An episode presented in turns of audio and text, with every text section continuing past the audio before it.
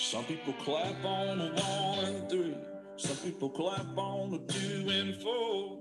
Some people don't join at all because they got no rhythm, and that's all right. Some people they drink too much. Some people don't drink enough. Some people are just like me. I hope y'all forgive them. I'm like stars inside a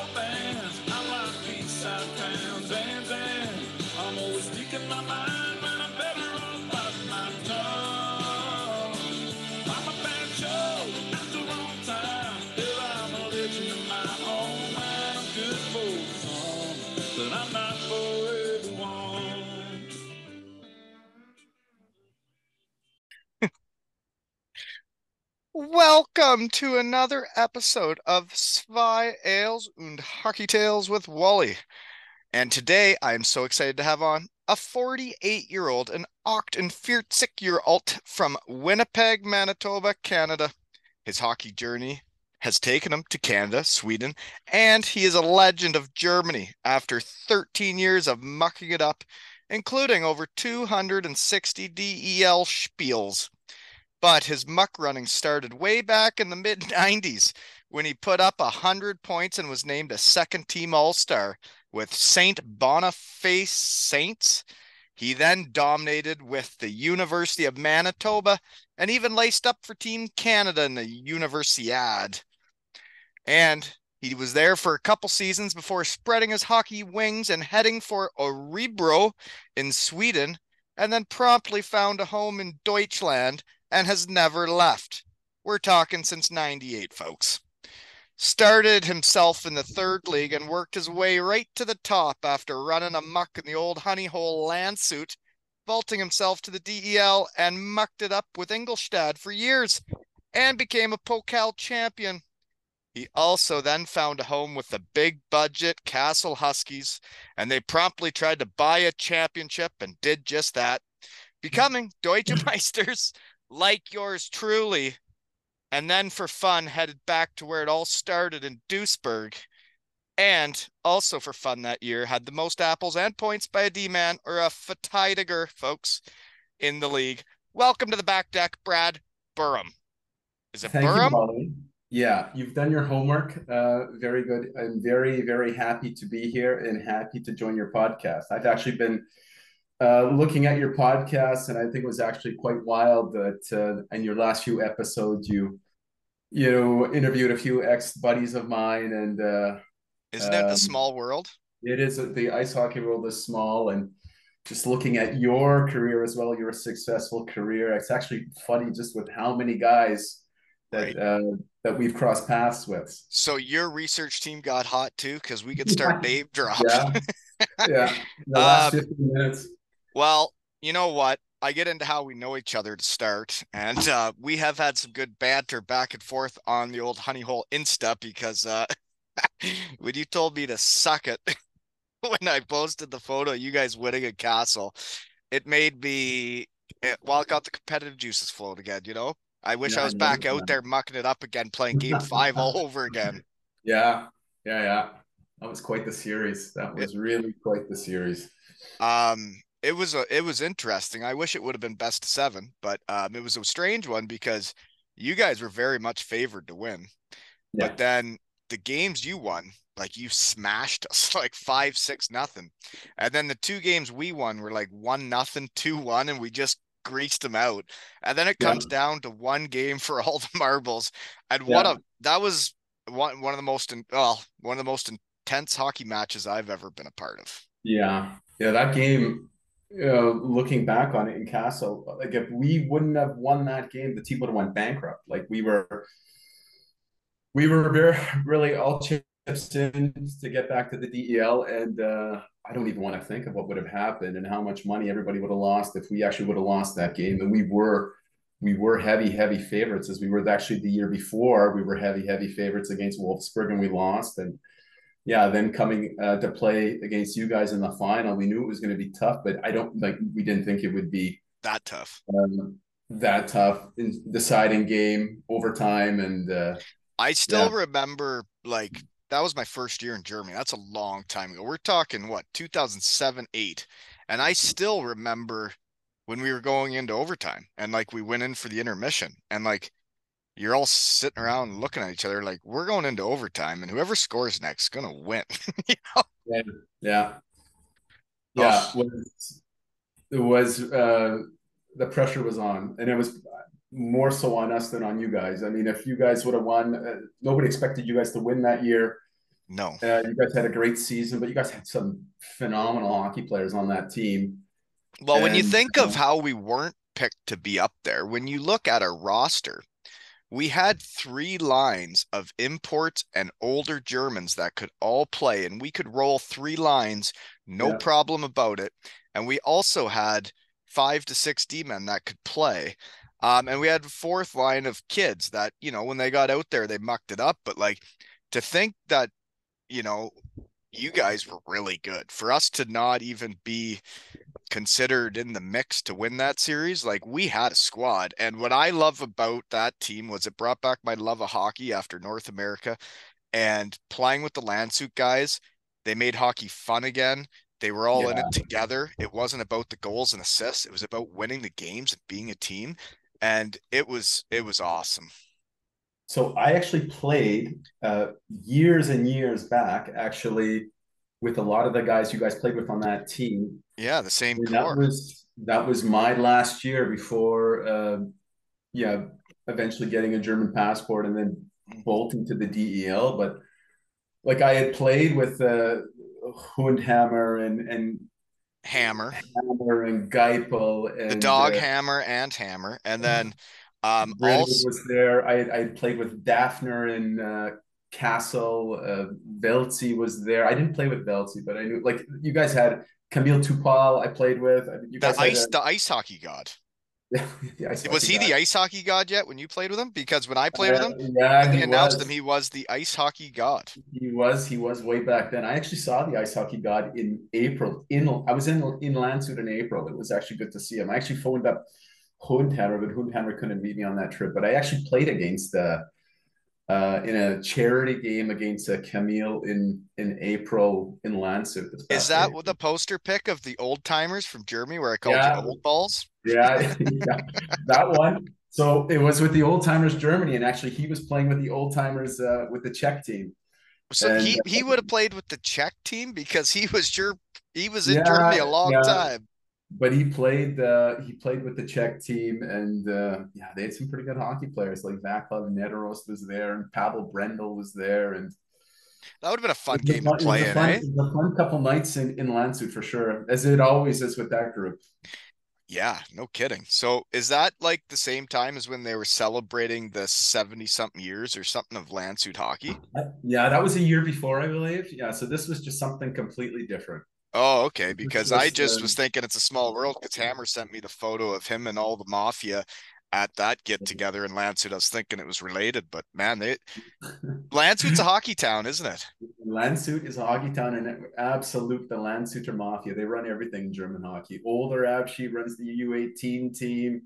Yeah, Cooney, Christian Kunast is up there with the DEB. You know, they they brought in the, a coach, this Carl, I don't even know what his name is. He runs all the the coaches there. And uh, I mean, it really is the Landshuter Mafia running German ice hockey. So, but all great guys. And um, yeah, I played actually with most of them, to be quite honest with you. So one the yeah, I, the ones I had written down here, you had Hundi Hammer, two of my favorites. Silerama, Max Seiler. So Yeah, my Max funny, Seiler, s- Seiler he was he would have been a kid then because when I played with him, he was mid twenties. But fun Yeah. fact, when I went to the Lama bar, we win the semis. We're going to the finals. He might have been hurt, but when we're celebrating, sweeping the semis, and we're going to the finals, I saw him break a glass after he drank the beer. He broke it and then ate it. Ate the glass. Yeah. I, I mean, to be quite honest with you, I mean that team when I so when I played in Landshut, I think we lost maybe five games the entire year. That that year, because Isn't it fun winning? Oh God! I, and I had three years like that. I had the two years with Kassel in the second league, and the and the year in Landshut. The year in Landshut, our team was so ridiculous that we actually so we, we beat Dresden in the semifinal to go to the final to play California. The weekend before California, we went on a ski trip because the snow was better. So Bernie Engelbrecht was our coach, and the whole team. Uh, we we we went to I think it was Tyrol. And final, like literally five days before the final began, and we were, I guess, as you would say, mucking it up in in Tyrol, just getting absolutely polluted. Mm-hmm. Uh, Having a time. And then we swept the final, and yeah, moved up.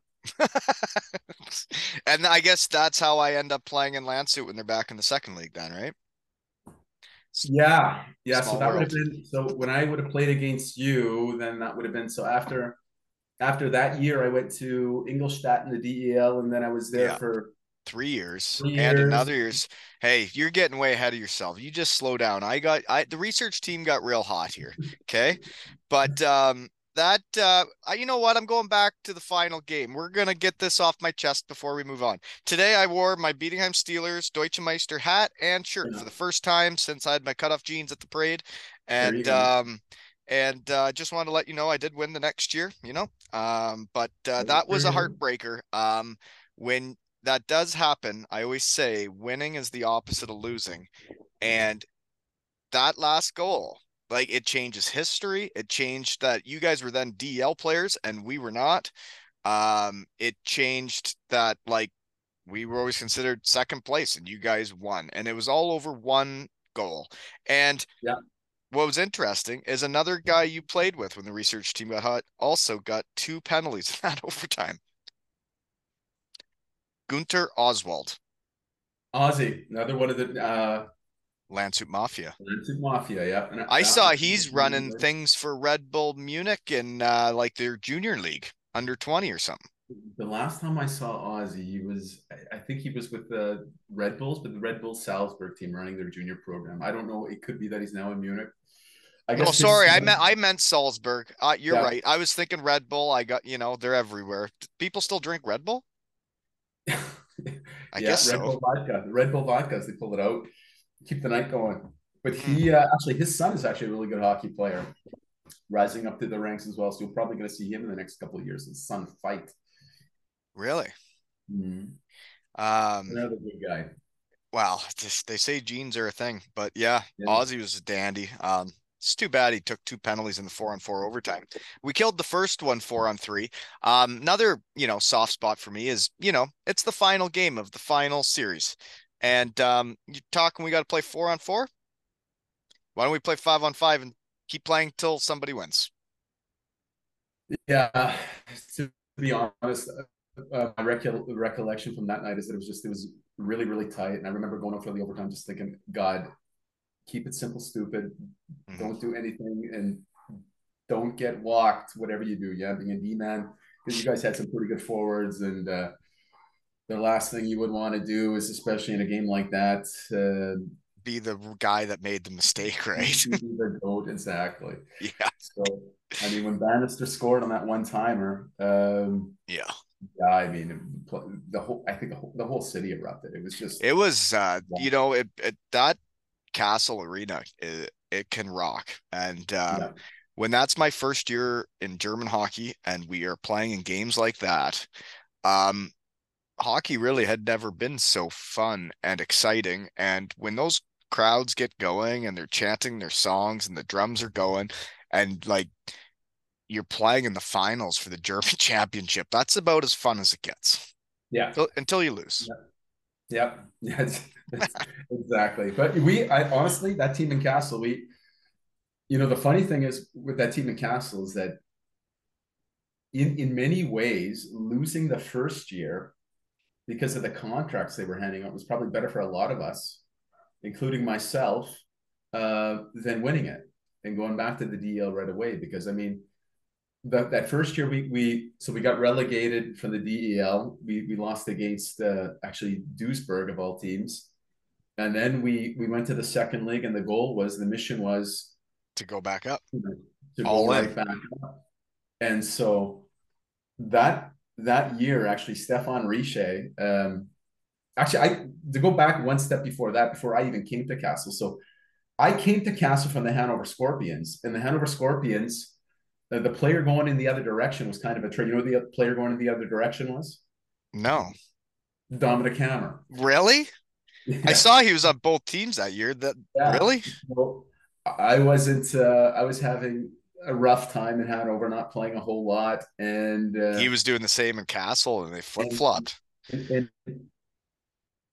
and Landshut was in Kassel, Bernie Engelbrecht, and he uh, convinced me with a ridiculous contract to come over for that year and the next year in Kassel. So I, I signed like a year and a half uh, deal. And my first thing was to my agent. My agent was like, uh, I told my agent, well, you know, Kassel might might get relegated, and there's no DEL clause. And my agent looked at looked at me and said, like, are you like, are you stupid? I mean, for that money, you play wherever whatever happens. And actually, it it was a good thing because you know we ended up losing that year. We get relegated, and um, you know I remember getting called into the owner's office that year. So actually, after I came to Kassel, two weeks later, the guy who actually brought me to Kassel gets gets fired. Bernie gets caught fired, and Stéphane Richer, who's now running things in Berlin, gets gets called to Kassel uh, to try to save us. He didn't save us, but actually he was then named coach and GM the next year, and uh, you know he was a guy, German legend, and what he's done in the DEL in the last years, he's won everywhere he was. But like he, had, I don't think he had any clue, to be quite honest with you, with salaries in the second league because uh, the money that they that they I- gave, I know. I we were playing you guys. We know.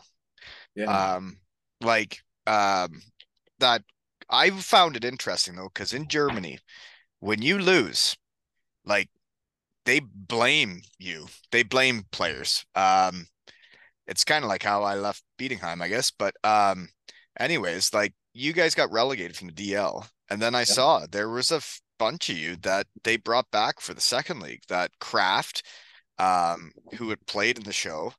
And Yeah. I didn't realize that they would stick with guys because most teams in Germany is once you get relegated, they're cleaning house with the imports. Yeah.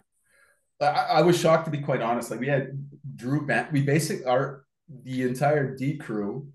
Uh, like I was the first guy to resign, and to be honest, I was a little bit shocked because Richer wasn't to be he wasn't really my biggest fan.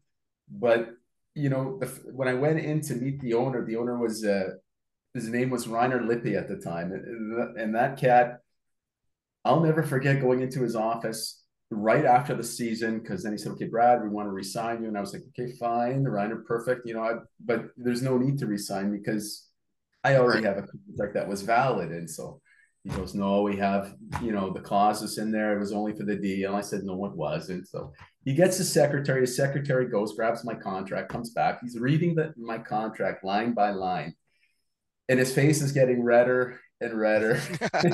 redder.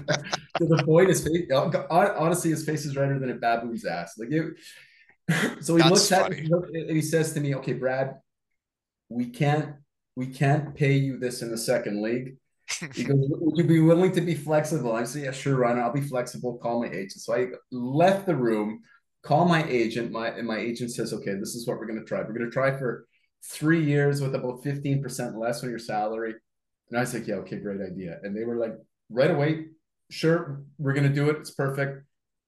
And And then you got a three-year deal. I got a three-year deal, and that contract basically bought my house in Duisburg. Like, uh, because I don't think Stéphane Richer, when he took over, I don't think he had a clue how much guys were making in the second. Like, we had guys making over a hundred thousand euro nets. Shut up. in the second league. Shut like up. Bannister and Kraft. Do you know what I played for in Landshut that year? I Do you want to don't. know? Yeah, I don't even think I should say it on the air. I played too, like in Landshut. Land when I when I came to Landshut, I I so that was in the third league. I actually played in uh my the previous three teams in the third league all went bankrupt. I I played for played in- 25,000 euros. Okay, and see my year in Landshut, I played for sixteen thousand euros. Sixteen thousand. That's what I mean. And then you that like it's interesting when you could hear about what other people were getting in Germany and you're like, geez, why am I so far away from that?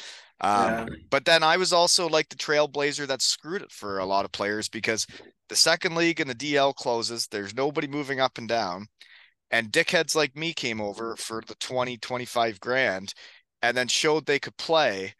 Yeah. And then teams realized, why don't we keep trying this all the time with guys that are fresh and pro and we'll pay Yeah. them nothing. And then we're even going to put them on a tryout. And if they come over and suck, we send them back. And if they're good, then guess what? They made 16 grand this year. Yeah, but actually, guys like guys like you are actually also the reason why, for example, in the DEL they have ten imports instead of, like for example, in Switzerland I think they have three because, um, Germans are just way way too expensive, right? And at the time when I was, for example, when I was in Kassel, I was a German, right? And the and, in the and but they should be expensive because there's a lot of imports and it's supply and demand, right? Folks, I got my MBA now. Um, like there's not that many Germans, and when it comes down to winning championships, the better the Germans usually wins the championship. The imports kind of cancel each other out, Yeah. and then it comes down to who's got the better Germans in goaltending. More often than not, yeah, absolutely, yeah. Yeah, and it would make you guys expensive if you're a German and could play, and it's like, it, but it's quite stressful as an import. but, but that year, that year in Landshut, so I got to Landshut because the year before, like I, I was playing for a team called Gelsenkirchen. It was called the Schalke they were called. And after six games, the team went bankrupt. And so there was like a two month time frame where I was actually just kind of looking for a job. And actually, I had a tryout in. Bernd And so you're you're in Germany, just sitting around waiting for a Yeah. tryout. yeah, I was hanging out at the time with with my ex-wife, and um, you know, Landshut calls me for a tryout. I went and I played great. Like, a, And did you say it was Bernd Truntschka? Yeah, Bernd Truntschka because he was the GM and Gary Clark was the coach, and Gary wanted to So keep me. B- Bernd is the guy that brought me to Germany for Small World. He was the one that signed me in Landshut, Yeah, and I actually lived in his house for two weeks when I got there. yeah. Have you ever heard the story about uh, Jason Clark and Bernd Truntschka and Bernd Truntschka's dog? No, I'd love to though. I'm excited. Yeah. So, anyways, um, yeah, they couldn't. You know, I had a really good You need to tell me the story about the dog. they so they they don't they don't sign me but then for the next year you know they said okay we don't have any money but we have a really good team come by you can kind of use it as a as a as a springboard for the next year or whatever and actually that's what i did but yeah so that it, like So that's when you made the 16 grand. Was you went for a Yeah. tryout, and they're like, "Well, we got yeah, no money." it was- it It's bizarre in Germany, man, when you see that stuff. Once the season starts and teams are trying to pick up the odd player or two. I remember a couple guys coming to Bietigheim for tryouts that were established good players. And they came, they played great, and would obviously make our team way better. And then they're like, well, this is all the money we have, take it or leave it. And it was like nothing, yeah like nothing. Yeah, yeah, yeah, and that's that's how it was with me. But I knew I knew from the guys that were there, I knew I knew we were gonna win. So it was kind of, and I knew I was getting my German pass. So my agent at the time said, "Listen, go there." And at the time, my ex-wife was a uh, a stewardess, so she could fly from Munich. So everything kind of just aligned. And then yeah, it worked out because I was in English that. But yeah, Jason Clark, I guess, lived with uh, Bernd Truntschka, and I, like. And there was there was an incident. I think it was with his dog or his cat. Although I I, I should be careful there because th- this podcast is going to be published. But anyways, It won't get published I'm that not- quick. It'll I'm only be out. I'm like not 30 saying it's true, Right. but it, but it Everything's might- hypothetical in the shed. hypothetical, but it, it, it could have been that somebody at some point ran over the ran over the dog on the way on the way to on the way into town or something like that. It could have been. It was the dog or a cat. like Like Killed it. yeah, unfortunately, and uh, I don't know if I don't know if he ever found out about it, and uh,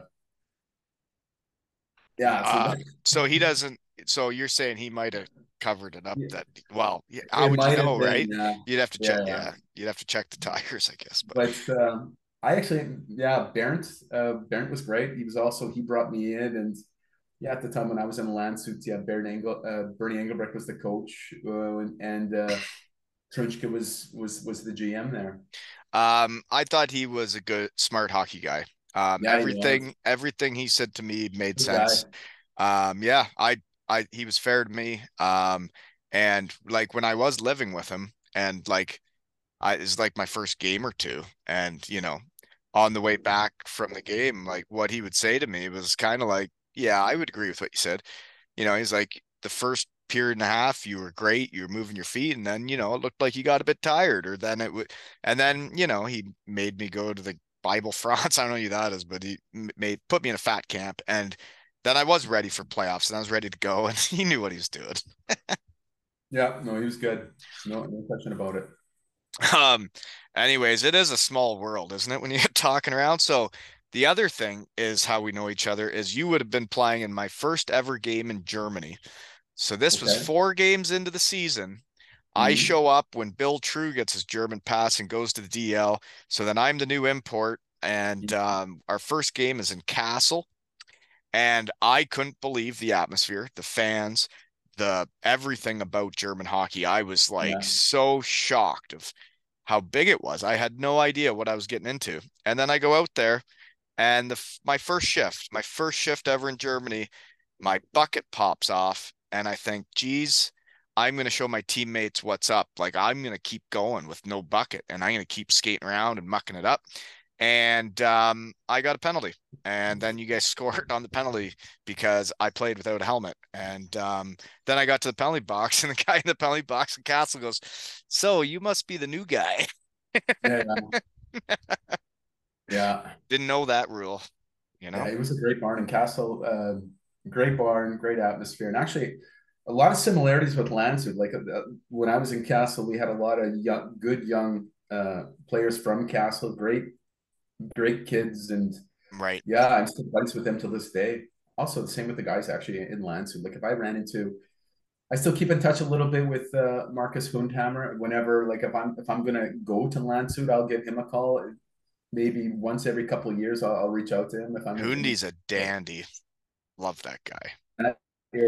But uh, like I love those guys. Marcus Meyer was also there, great guy. And it's interesting how so many good hockey dudes can be from one town. Yeah, just a small town too. I know it's sixty thousand people or whatever live there. I I loved it there. I wish they would have had their financial situation sorted out and had money to pay people because I would have yeah. stayed there. You know. Yeah, true. That is true. Mm-hmm. Um. Okay. So, where and what are you doing now? Well, now I work for a finance technology firm from Hamburg, and it's kind of a mixture of finance and IT uh, for a firm called Sarala. So yeah, before COVID, I would be on the road Mondays to Thursdays. Since COVID, I basically, yeah, I work I work from home constantly. But uh, yeah, at the beginning, so it's a lot of computer stuff. And are yeah, we talking yeah, when you're talking with coworkers? Do sprechen Deutsch or English? Only in German. Only in German. All day you're yeah. speaking German. Yeah, yeah, yeah you know, one of the best things I ever did was when I came to Germany when I was 22. I played one year in Sweden. And I always felt guilty because when I was in Sweden, I didn't learn the language. And when I came to Germany, I made sure I was like, okay, I'm really going to buckle down and learn the language because it's going to improve my life lifestyle. And if I'm here for a few years, then it'll it'll pay off. And, and to be quite honest, I really did because I was able to um, right from my first year, and I still have contacts from my you know you know, every year I played in Germany, especially the first few years when I was playing in the third league, you know, there was only five or six imports. And to be quite honest, uh, the young German guys are always the fun, funnest guys to be around. So um, being able to, to they to really are them and you know just see the shenanigans, what would happen with, when I was ha- out with those guys. It was always fun. I was able to uh, reach out with them. But yeah, no, so I've got Le- learning German though is a big deal, right? That's one thing. I would say, and like you it's mm-hmm. hard because all the kids I speak to now, there's some guys even from around here that are over in Germany now. Some of them have German passes, and yeah. you talk to them over there, and some of them are trying to learn the language, some of them aren't. And if I could do it over again, not that I would change anything I did, but I just learned from hanging out with Hammer and Geipe and the boys and like mm-hmm. sitting there with them, listening to them, and then listening in the room. Like I never took courses. I never put an effort. I just learned it on the go. But yeah. it took me until about the fourth year, and Hammer and I were out in Munich or no Stuttgart, and we're there's the German conversation, there's the English conversation, and I was still being nervous and not doing it. And I remember Hammer just saying to me one day, Waldo, you've been here now four years, five years. He goes, it's embarrassing. Speak German. And I'd had a couple and I was like, all right. And then I started actually like trying. And then I realized like I could do it. And it wasn't, it was from when I first started trying when the people pretend they can't understand you. And then your yeah. confidence gets shot and you're like, well, I don't want to try then. And then when you stop caring, it's like, oh, it actually works. you know? Yeah, yeah, yeah. No, with, with with me, like I didn't the at the very end of my career, to be honest, my last year in the DEL was in Kassel, and I knew I wasn't going back to the DEL. And then uh, I actually signed in the second league for the team that was called uh, for the Duisburg team that was supposed to go in the second league. They didn't get their license, so what the owner there did, a guy named Ralph Poppy, is he owned a team in the third league, so he sent us all to the third league, and that was the year that really I was like, okay, go from the DEL then to the third league. In, in a lot of ways, uh, as much maybe as you know my my years under Stéphane Richer were, were difficult. Um, it really helped me because I, I basically knew my my career was coming over, and I didn't want to just be coaching, you know, uh, you know, the kids here in Germany for for not a lot of money. So that's when, you know, I enrolled in courses from the University of London and got my um, I got a bachelor's degree in business administration with international business, and you know, I got my coaching licenses beside uh, that because I wasn't, to be quite honest, I wasn't sure if I was going to make it, but uh, yeah, I, I, I made it, and um, I coached a little bit actually up until a couple of years ago, just just with my son. He's playing in Dusseldorf, and uh, to be quite honest, now the only thing I I I do that has to do with ice hockey is I'm on the I'm on the advisory board for the for the Dusseldorf AG for for their uh, for their kids for the kids program for the Nachwuchs program, but I'm not actually um, involved there on a daily basis doing. How old's know, your son? He's 15. So he's, he's right 15. into it right now. Yeah, yeah, yeah. He's he like he likes hockey a lot, and uh, yeah, he uh, he's been in Dusseldorf now for over eight or nine years. Actually, for for us, it was he started here in Duisburg, and then eventually it was Okay, is he going to go to Krefeld or go to Dusseldorf? Because both cities are basically the same same length away. But in in Dusseldorf, there was basically all ex teammates of mine, and actually, um, all ex teammates of mine that were actually coaching and or being coaches, or for example, a guy like Tino Boos, who I did the trainer um the coach's trainer to get my trainer license with he was there and uh and that then it makes you comfortable right for your kid? Yeah. you know they're in good hands yeah. and um, exactly. you know they're te- getting taught by the right guys. And i see what kind of beer you're drinking there. That's uh the augustiner eh? That's the good stuff. Yeah. i so i that's the best beer in the world in my opinion. My i agree. So i've been a bachelor now been a long time since i've had one of those I've been a bachelor now since since January. I got a beer fridge, and uh, there's always two cases of Augustiner in my beer fridge. So Wally, if you're ever in around here, you're always welcome to come and have a cup of cold beers. Gosh darn it, that sounds lovely. Um, yeah, not you know what's interesting about all this and starting this chatting around is I got a lot of stuff off my chest about how everything went in my career, but that I can sit down with you and chat after the battle we had back then. Like that was the only year we ever crossed paths. Was that that that was an epic series of a finals of a league that was about as exciting as hockey gets, even though we lost. Yeah, and like in Kassel, it was um like those two years. It was uh like thank that if we if we put a loss, it would have been there. That would have been it. There would have been no more Kassel Huskies. I mean, that happened actually a couple years later, where they actually yeah. ended up going bankrupt anyways, but we, we kept it afloat then and moved to the DEL the next year. But that those two years where we only lost eight and nine games, man. I mean, those well, were two right. funnest years of my life because we we were right. we were winning every weekend. We had a team that really liked to get after it, and so we right. Kabinenfest every Tuesday. So you would you would because you win, you get Kabinenfest when you win. We, we would drink Tuesdays. A road game on a Friday, win, win. quesadilla on the bus, uh, get hanging out with the boys. Home game, home game on a Friday. Uh, then rip it up at the Irish pub afterwards um, in downtown Kassel. Saturday was always, you know, the Auslauf just to get the alcohol out of the system and then do it all again on Sunday. And win again and then have a time. It was, and it was every single week. We went to you know, two years in a row. Like basically, really, Yeah. we're, we're alcoholics. Yeah, it was. Uh, But then what like what goes on that year before when you did lose in the finals? They couldn't have been too thrilled with you guys. No, they weren't, but they like we lost to another team that was really trying to move up in Wolfsburg, and actually they were really good. And I think like I mean we just we were we played so structured, but we didn't have a lot of creativity that year. And um yeah, I don't know. Like we we lost three one goal, three one goal games, and that was it. It was it was kind of just over before it even started. It was Mm. shocking. And actually, And that it's weird for me to hear the history of everything because I always thought of Wolfsburg as a DL team. I never even like pictured Yeah. them of being in that league because then they close it and the teams that are up are up and teams that are down are down. And what's bizarre for me is like, so you guys win, you go up to the DL and good for you guys. You won fair and square. So then I signed with Bietigheim, the new big budget team, right? The new Kassel Huskies that Yeah. are buying a championship. And I'm like, let's do this. And then we do win. And we bought the team, we win it, just like you guys. And then because of the financial crisis with Porsche and losing their money, they're like, well, we're not going up now, but we won. Yeah, yeah. yeah. And all these guys had it in their contracts. Like, so your second league players this year, if you win and move up, you get like the 15% raise. And Yeah. all these guys have it in their contract. And then you're telling me we won, we should go up, but now we're still second leaguers. Yeah, yeah. Uh, Bizarre world, right? And then everybody's got that on their resumes, right? Like, oh, we're DL players, we're second league players. And it's like, well, there's actually not that much difference, right?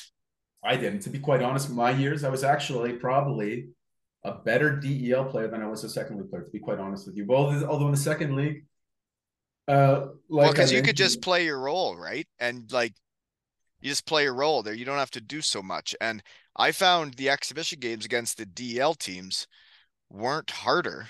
They were, uh, they were more passing and more positional play, but like, it wasn't a harder game. Yeah, no, no, no. Agreed.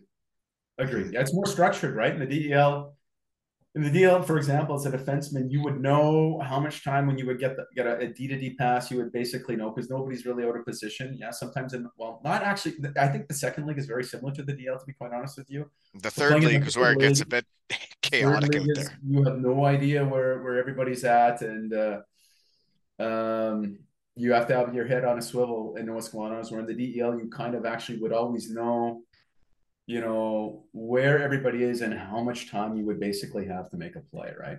Well, for sure. And it's kind of like when I would do, say, when I'm skating through the neutral zone and I make my moves or do the wand over the puck. It's like I found the lower the leagues I played in, people wouldn't buy what I was selling as much. And the better the players, I would know what they were going to buy or sell. And then all of a sudden, the guy's still standing there because he didn't make the move on the first move. And I'm like, oh, you're still here. Yeah, Uh, yeah. Anywho, okay. Poster picks. Let's get into these. Yep. Yep. The old timers for Team Germany. You're Yeah. actually a Canadian. That's pretty cool. You got to be on that team. I've got it. Well, I, yeah, I've got a German pass though, right? No, I know. And- I know you do. And, uh, and uh, so I take pride on it. Like I'm, I'm basically the only. I always, I'm, I'm the only migrant on the team. Yeah. That's cool. And, and uh, like I, the, the guys that run it, Christian Helber, Chris, uh, Michael Bresagk, Nico Pyka, and uh, Christian Vent. It's it's it's it's a lot of fun because uh, you know we we play two or three games a year and So this yeah. isn't just a one-time thing. You're doing this. oh no so there, there used to be actually like an unofficial world, old timers world championship in in uh, in Belarus of all places. And actually Belarus would play every year and they would be rigged and they would win. But actually the the dictator Lukashenko would play every year. But I mean we used to go every single year and every single year every single day um I mean it would be a shit show right. it would, it would like Right. so basically you meet up with these guys and That everybody used to be hockey players and you're all Yeah. living your normal life now. And then you go Yeah. back and get to do it for a weekend and that's going to be a shit show. It's like Yeah. the testimonials in the UK. So I've been fortunate exactly. enough to go back for a couple of them and they are shit shows every time. yeah Yeah. Yeah, that- that's hockey though, right? Yeah no you're right yeah And I hate to say this to you because I've been chirping you all the time, but uh, you're 48 years old, eh? I am. You're quite fit for uh work at home guy. being, being single, being single will do that for you, right? So right, uh, yeah, you got to get the abs back, eh? yeah. thanks, Wally. Appreciate it. Um, yeah, no, you look fitter than me still. uh, but yeah, poster pics that uh, you know, I posted a couple times there that team picture of the Kassel Huskies after you won. Um, Jeepers, you guys look as happy as people get. And I remember going into the locker room and I was still new to pros my second year. And it was also my second year in a row losing in the finals. I lost in the finals to the coast the year before. And you go in and the disappointment in the room, and you got grown men crying. You got Camille Tupel, ice hockey god, that's 38 39, and he's nearing the end. And you know, he gave it everything he had, and we all did. And he's crying and um, then like you realize how important it all is, and um, winning is the opposite of losing. Yeah, that year, um, that year was a fun year. Yeah, and it ended. It ended the right way for us. Yeah, whatever. You guys looked happy. So you also won in the DL, the Pokal. We won the Deutsche Pokal actually. So I never won a championship. Although uh, the, the the NHL lockout year we should have won actually in Ingolstadt. And actually that if there's one really big regret was that um, my third year in the DEL when the NHL lockout year came because we had Marco Sturm, we had Andy McDonald, Jamie Langenbrunner, Aaron Ward, um, Jimmy Waite was our goalie. I mean, we were, and we had uh, Jakub Ficenec, who at the time was actually we had all those NHL players, but he was probably the best player in the DEL. I mean, we we had a, a loaded team, but we just we won the Deutsche Pokal, but actually we, we partied that that uh, that night as if it was actually the DL championship because it was great. A lot of money got thrown in our Mannschaftskasse, but uh, yeah, that was a tournament that you know you would you would actually hope the first round you would you would lose because it was always it was a pain in the ass playing that those games because you would start the Pokal, you would play against you know a DL team would play against a third league team and of course, you know, I was also on the other side of it. Like I was on the I was on a third league team playing a DEL team, and you were super super motivated just to you know. Just to try and win, just to just to upset it that it's in the ice hockey news or wherever that look at this third league team just beat a DL team, and just like to prove to yourself, okay, maybe maybe you can play, maybe I can play with these guys, but yeah, being on the other side of it, it was it was shitty because I mean there's it's a lose lose. Literally, their their seventh game of the playoffs playing against a DEL team. But yeah, that year once once then you would play against DEL teams, it was just like normal normal games, and it didn't really mean too much till we played in the final actually against Dusseldorf. And I mean that game that was an intense game. I was actually in Ingolstadt. We won it, and that was Ingolstadt's first trophy in the DEL. Actually, they won it a few years later, but that year was actually always I look back and I think to myself, we should have won it. I mean, it, great group of guys too. I mean, I was talking about how in Kassel we partied like rock stars. That team too. I mean, we had uh, Ron Kennedy was the coach, was very laid back, and same thing. Every road trip, beers on the bus. Every time we would travel, it, it can bring teams together. Every every every road trip we would travel the day before, and every road every every trip we would be on, uh, we would go for a, a D-man's meeting, and we would drink beers before every single road game. I mean, it wasn't it wasn't we were get, weren't getting blasted. We right, have, but you're going out for a couple and being a team. Yeah, every road trip and every every Tuesday could be in a fest, and we didn't miss many opportunities to party either. So it was, but that team we should have won. Um, yeah, it sucks when you're on a team that should have won and you don't. But um, yeah. um, winning the Pokal also yours truly got to do, but that was when when I first went to Bietigheim, I know what you're talking about because when we were there with our big budget team, we were still playing mm-hmm. DL teams and we could hang. We were beating DL teams with our second league team, and yeah. we were right in the mix of moving on out of the group stage or whatever. And it was pretty neat. But then it they canceled the DL being and it's just the second and third leagues playing. Yeah. And then it was just your random games and nobody gave a shit. And we were brutal in the regular season. We were in the playdowns. But then we make it to the finals of the Pokal. And then all of a sudden we have a game that's sold out and everybody's jacked. And then we got to celebrate a trophy. and the boys got to go out all night and act like we won the Stanley Cup, even though we were a brutal Exactly. team. exactly. Yeah. Yeah. That's what we did. That's what we did in Ingolstadt the year we won it. The same thing. Yeah, no, and uh, winning is fun. Um, so next poster pick, Slapshot with the Hanson brothers. You look Yeah. like you were in like a movie. Oh man, that was. I mean, that was such a cool experience. So, a guy who actually, um, the guy's name was Kerry Goulet, who put who put together the team. And I, Kerry Goulet was a, a an older German guy who plays in. Uh, he played in Germany years, and actually, um, I think he actually works for the Ice Hockey News now. To be quite honest with you, and he kind of does. He does podcasts like you do, but he actually has.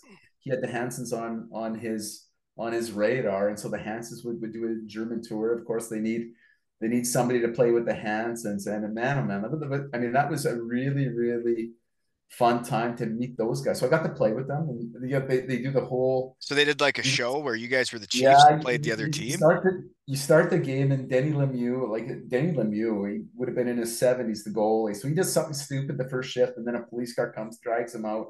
The Hansons do a couple shifts where they're running around like uh, like donkeys, and then they go off. They sign sign autographs, and then of course then they need the idiots to play the rest of the game. So, but what was cool was uh you know afterwards you know just drinking beers with those guys and getting to know them and uh, great guys. I think they're all really good hockey players. That's what is fun about hockey is the getting to know a bunch of people from different backgrounds and what Yeah, everybody's about, right? yeah, yeah, yeah, yeah, yeah. No. Really So where did you do that? In Germany somewhere. You yeah, that would have been that would have been in Grefrath, a, a city called Grefrath. So it was a, a benefit game, and yeah, they I got the opportunity to go, but it was actually really cool. Like I got the Chiefs jersey, and I, I still have it. And uh, That's cool. yeah, it's, it's That is great. cool. Really Okay, n- next poster pick. You're with Sergey Fedorov and some other guy. Yeah. So the other guy, first example, uh, is another guy that was with the German old timers team. Because I mean, with that team, I mean that was in Belarus, and it was just uh, a random a random night. The other guy actually in the picture was Dr. Marcus Flugel, uh, and he's actually one of my roommates when uh, whenever he comes on the team, and he's just it's just a riot. But we actually ran into old Sergi at a at a at a at a seedy karaoke bar one night in Minsk. And uh, You just ran into him. yeah, like he was getting it. He was getting after with a couple of his Russian buddies, uh, drinking vodka. And what was, I was able actually to meet with him and just, I had a kind of a little bit of an in because I actually played with Andy McDonald in Ingolstadt. And Andy McDonald, we played together in Anaheim and just talking with him and shooting the shit with him. But, uh, oh man, he like, you, that guy has everything together. Great looking guy, dressed to the nines. So So really small hockey world for you with all that story is I go to Yeah. Colum- I go to Columbus Blue Jackets training camp. Sergey Yeah. Fedorov's on the team and I met him there. And to think I went from Western Michigan to going to an NHL training camp with Sergey Yeah. Fedorov and I'm sitting beside him on a stationary bike and I'm thinking this is crazy because what growing up watching him on the Red Wings with Stevie Y and then I'm at a training camp with him and he's on the squad is wild, you know? but but just a super nice guy. Like I mean, uh, you know, and he had every right just to say, "Hey, just beat it." Yeah, like, uh, but he, he took the time and uh, like he he was getting he was dipping heavy into the sauce and actually he got in the karaoke. What wasn't much of a karaoke singer, although I mean with the German with the Russian language, it was kind But of he gave her. He was up there mixing it up. yeah yeah yeah yeah. He, he got after it. It was uh, but it was a fun night. Well, the other Um, thing I remember of that small hockey world there was when I first started at Western Michigan, my first two years, I had the Anaheim Mighty Ducks at that point Yeah. talking to me and um they were like meeting me in my hotel rooms and talking and interviewing and then what they told me was that I reminded them of Andy McDonald and he was Yeah. on their team then running amok. He was, uh, to be honest, that lockout year. I mean, there was a lot of really good players that were in the DEL. Like, to be Stéphane Robidas played in Frankfurt. He was really good. Dougie Weight was in Frankfurt. Um, Erik Cole played in Berlin, and actually, he was the guy who really turned things around. I was telling you about the series we lost, uh, lost against against Berlin. Like he he he just went nuts in the playoffs. But for the whole year, just He was a gamer, eh? He was a playoff guy Oh, even in the man, he NHL. So so big and so strong, and you couldn't really do too much against him. But really, on a on a um, on a talent basis, Andy McDonald was the one guy where I was like, oh my god, this this guy is so much better than this. Like Marco Sturm, like was really really, like he was really good. I mean, and these guys were all a touch better than us, but we could actually. You had this feeling that you could play with them, right? Um, Yeah. Jamie Langford, the same thing, but Andy McDonald was the one guy where, um, it was just it was just crazy. what It is interesting when you get on the ice with people that are just way better than you, and you have to Yeah, yeah. recognize that like this isn't close. Yeah, You know? Yeah, yeah. Yeah. Um, I was skating with O'Reilly um back in the day, and then I helped him out this summer. And when you get on the ice with him and how his size and strength, and then you see him put the puck in the net, and you're just like, Jeepers, this guy's good. How big and strong he is. Yeah. Yeah, it's wild. Um, okay, next poster pick is the Ingolstadt Pokal. That's the team pick. What barn is that in? Where did you win? Did you say that? That was in Ingolstadt. That was actually in the. It nearly uh, looked outdoors. In, in the Saturday, well, the first year in the DEL, actually, that's where we played. Like when I um, when I signed in the, in the DEL from from Landshut, actually, there was a couple of teams that I was talking to, but I thought probably the best chance I would have to eventually play was going to be in Ingolstadt, and they played in an outdoor rink. So we played our first years actually in an outdoor rink, and it was ridiculous. But that year was actually in in the new rink where they play now, the Saturn Arena. Okay. I yeah, I haven't been to that one. And then the next poster pick, I'm guessing maybe this is the ex-Frau, but it looks like you were some kind of rock star. Yeah. Okay. So this again, and actually the last few years, uh, so many stories from the German old timer stadium. We were actually in, um, we were in downtown Minsk, um, running amok, a Yes. 19 game, and the next day we, I think we played Finland. So I was with a bunch of guys, and actually this this old guy, the guy in the picture, comes in. Yeah, the old rock star. Looks like a rock star. Had to be a rock star, right? He had the long hair Has to be a rock star. came in with an absolute rocket. And I was thinking to myself, the first, my first thought was, geez, that's eh, that that has to be Alice Cooper. That that that has to be Alice Cooper. Look, Alice Cooper's in so guys. They were sitting maybe two or three meters across from us, and we were convinced it was Alice Cooper because I was the only guy who could speak English like fluently. It was the only native English speaker. They were like, because we heard they were speaking English they were like, okay, Brad, you're gonna go talk to them. So I was like, okay, guys, let's just wait. They'll have a few beers and wait till they at least finish their meal before we go approach them. Right. So so we do that. And we I go over and I, I go over thinking, this is this is fucking Alice Cooper. I'm gonna I'm gonna talk to Alice Cooper. And I was I didn't say the name. I said, hey, uh, I'm a big fan of yours. Would you mind uh, taking a picture of us? And right away, the wife Maya, the blonde, uh, was like, yeah, sure, no problem. Uh, pictures with with with with with my husband. Yeah, great.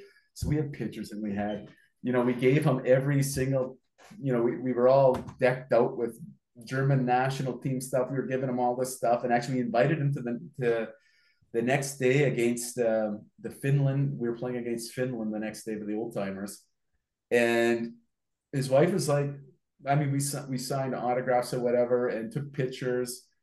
And then we were actually on the on the bus ride home, and one of our guys looked at him and they were like, looks up at Alice Cooper and like, like Alice Cooper is like almost two meters. He's like he's like six five, six six. Alice Cooper. This guy was this Tiny. guy's was like smaller than us, Wally. He was like uh, five five, and so And it wasn't all, Alex Cooper. it, it wasn't it wasn't Alice Cooper. We thought we met Alice Cooper, but it wasn't Alice Cooper. So then I actually Googled, and it turns out it was Joe Lynn Turner from uh, Deep Purple. Really? So I we he was clearly a rock star. yeah he was clearly a rock star, but we didn't. Uh, I had no clue. I had no clue, but it was it was actually Joe Lynn Turner. So it was it was super funny, and I didn't expect anything more. But the next day, so we're driving to the rink uh, to play Finland, and his wife calls and was like, "Okay, hey Brad, we we can't make the game." And I, to be quite honest, I completely that's Forgot. kind of what we expect. It's kind of what we expected, right? Like, Yeah. why why did this guy want to hang out with us anyways, right? Mhm. A bunch of old time old timers hockey hockey guys, but he was like, "Listen, but you guys have your like a Christmas dinner in downtown Minsk, and we'd like to come to that." Perfect. You're invited. Uh, actually the the German the leader of the German embassy was also there that evening with us and went out. And it was it was amazing just sitting around with him and the stories that guy could tell. Like he was I could imagine. in the seventies. He's at a party and Mick Jagger and David Bowie are making out and uh Elton John was nuts and Freddie stories were Freddie, but like just crazy. And we're getting into the sauce. And anyways, I tell Joe at some point I'm It's one I'm of those nights you don't forget, eh? yeah, and I'm getting after it too. And I, I tell I tell Joe, I said, Joe, listen up. You know, you might be a great singer, but I say I, I told him I have a great voice. And uh, if I wasn't a pro hockey player, I probably would have been a pro singer. I've got that great of a voice. So I said, I said, you know what? You may be a rock star, but if we ever went head to head in karaoke, I would kill you. Looks at me, goes, then fuck you. Yeah. We're doing this. Game on. this tonight. Yeah. So he gets Maya. Maya phones some bar, some seedy bar in Minsk. We go to the bar. The bar gets shut down, and we actually had a karaoke battle with the rest of the boys, and um, that was great. Went head to head against Joe Lynn Turner uh, in Can karaoke. can you actually sing? No, no. No. I'm a fantastic dancer, and I'm not just saying that. I am. But Yeah, uh karaoke, yeah. I struggle, and I have done it a couple times. I've lost some head-to-head battles, but not against rock stars. But he- Um, yeah. But, but this this guy was great. I mean, he just killed it too because he was a big Sinatra fan. So he sang a couple Sinatra fans. Of course, my teammates gave it to me at the end, like so it was kind of like uh, uh, American Idol, whatever. They gave me the win, but it was great because we, we kept in touch with him. A couple years later, he was touring in uh, in Germany. We went to see him, and it was actually just a real. Uh, cool thing getting to know a rock star like like him and just shooting the shit with him and you know I, I love listening to stories and Do you? this- I, I find that I might this- like it too. this, this cat uh this cat had some serious stories yeah So you did, or you were born in Winnipeg. yep Right. You raised there? uh born in winnipeg i moved to calgary for seven years um from i was the age i was five to i was 12 and then we moved back to winnipeg and uh That- yeah Is that somewhat tough then for a kid? Um, like having friends and then moving and then yeah yeah. Yeah, it wasn't wasn't great. I mean, I wish we would have stayed in Calgary. To be honest, my mother at the time wanted to move back to Winnipeg, and because she was she was born in Winnipeg, but uh, no, it wasn't a great fan. To be honest, like Winnipeg, love my buddies from Winnipeg, but the city, Not much there. The city's a whole. You know, if, I mean, if you're going to compare it to Toronto or Calgary or Vancouver, um, See, I'm not really into Toronto either. really, see, and I love the GTA. Ew. And, What? um, I do. Wrong with I, you? I really. You I- like mucking it up in traffic and not knowing how long it's gonna take to get places or what? Well, I'm only there. Like I'm there to visit my mother that's in Mississauga when I come, and actually, uh, a good buddy of mine, Danny Del Monte, lives uh, lives in Mississauga as well. So I visit him, and I know who. Did he not? Didn't he play for Hanover? he did play for Hanover. And, Was he uh, not a bit out of shape?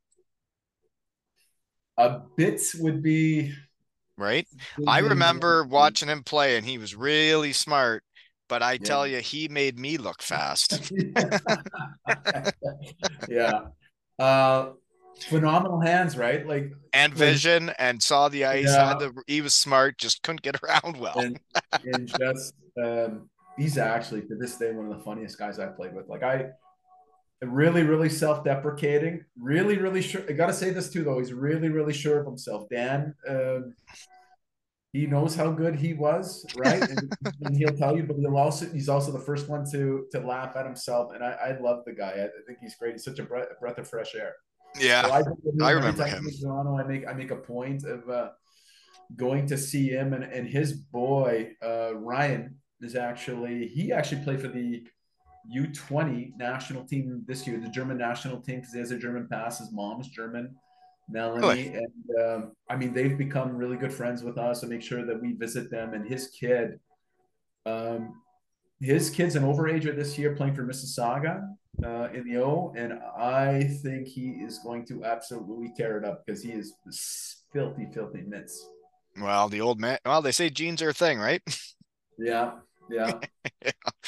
Um. So, okay. So then you go back to Winnipeg. You kind of grew up in Calgary. So then, Yeah. where is Saint Boniface Saints? Because that's Yeah. the first team the research team finds. Yeah, so St. Boniface, it's it's actually it's um oh geez, I'm missing. I don't know if this is happening to you. Sometimes I miss the English word. It's a Stadtteil. It's a You're forgetting your um, English. I do, I do. When you speak of Stadtteil, that's a town. What's a No, tile? it's like uh, just it's like like a community. Let's just say it's a community. It's like a, it's just a part of Winnipeg, St. Boniface. Yeah, Oh, it's a suburb. a suburb. Yeah, there you go. That's There yeah, there go. we go. We're there. There you go. So, yeah, played there. It was great. Actually, that was I mean back back in the day. I remember. I remember going to my first camp. My first it was so it was it was tier two of the MJHL, and I remember being 15 years old, 14 or 15, anyways. And I remember one of the coaches who was running the camp came to me and says, "Okay, Brad." because I was one of the youngest guys. You see that guy over there on the other team? He wants to beat you up. Are you going to fight him? Yeah. So if it was the other, uh, it was the other kid that was my age. Go, skates over to the other guy, says the same thing.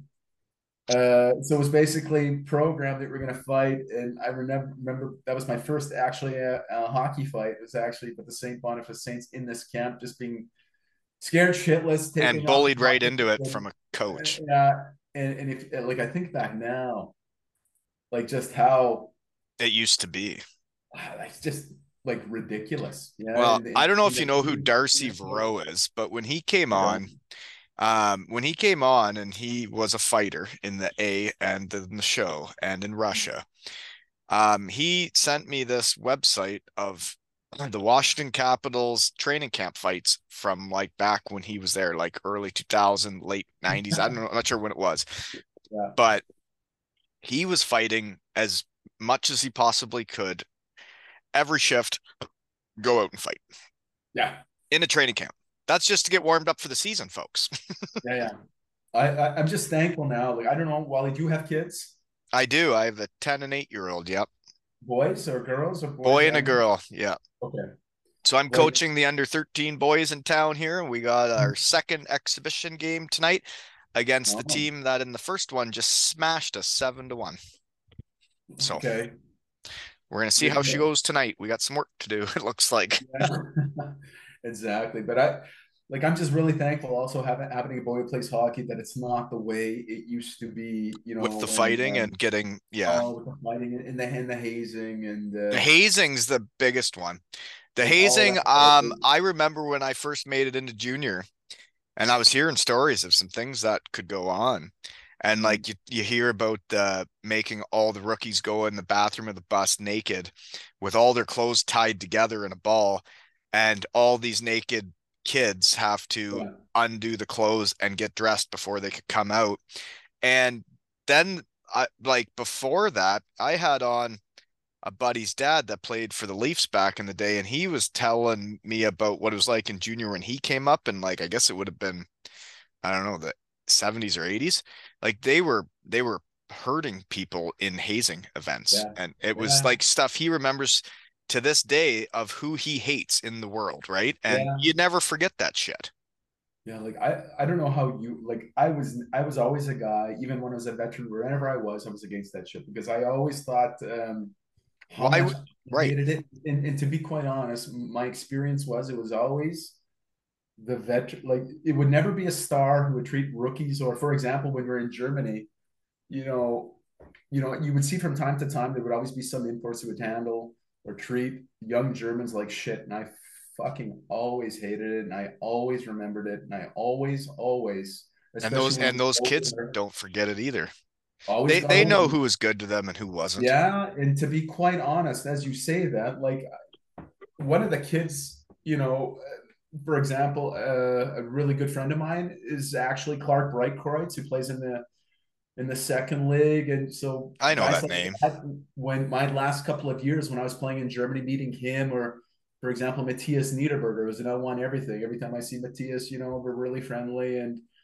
Well, that know, you know what's interesting is what actually spurred me on and got me back into the German ice hockey world Yeah. again and chatting again. Um, because I have been very focused on British ice hockey. Um, Yeah. because I had the best taste in my mouth after hockey from that. But Yeah. um, was Philip Meikle, who played with me in Landshut, was one of those fourth line kids that Yeah. we went to the finals.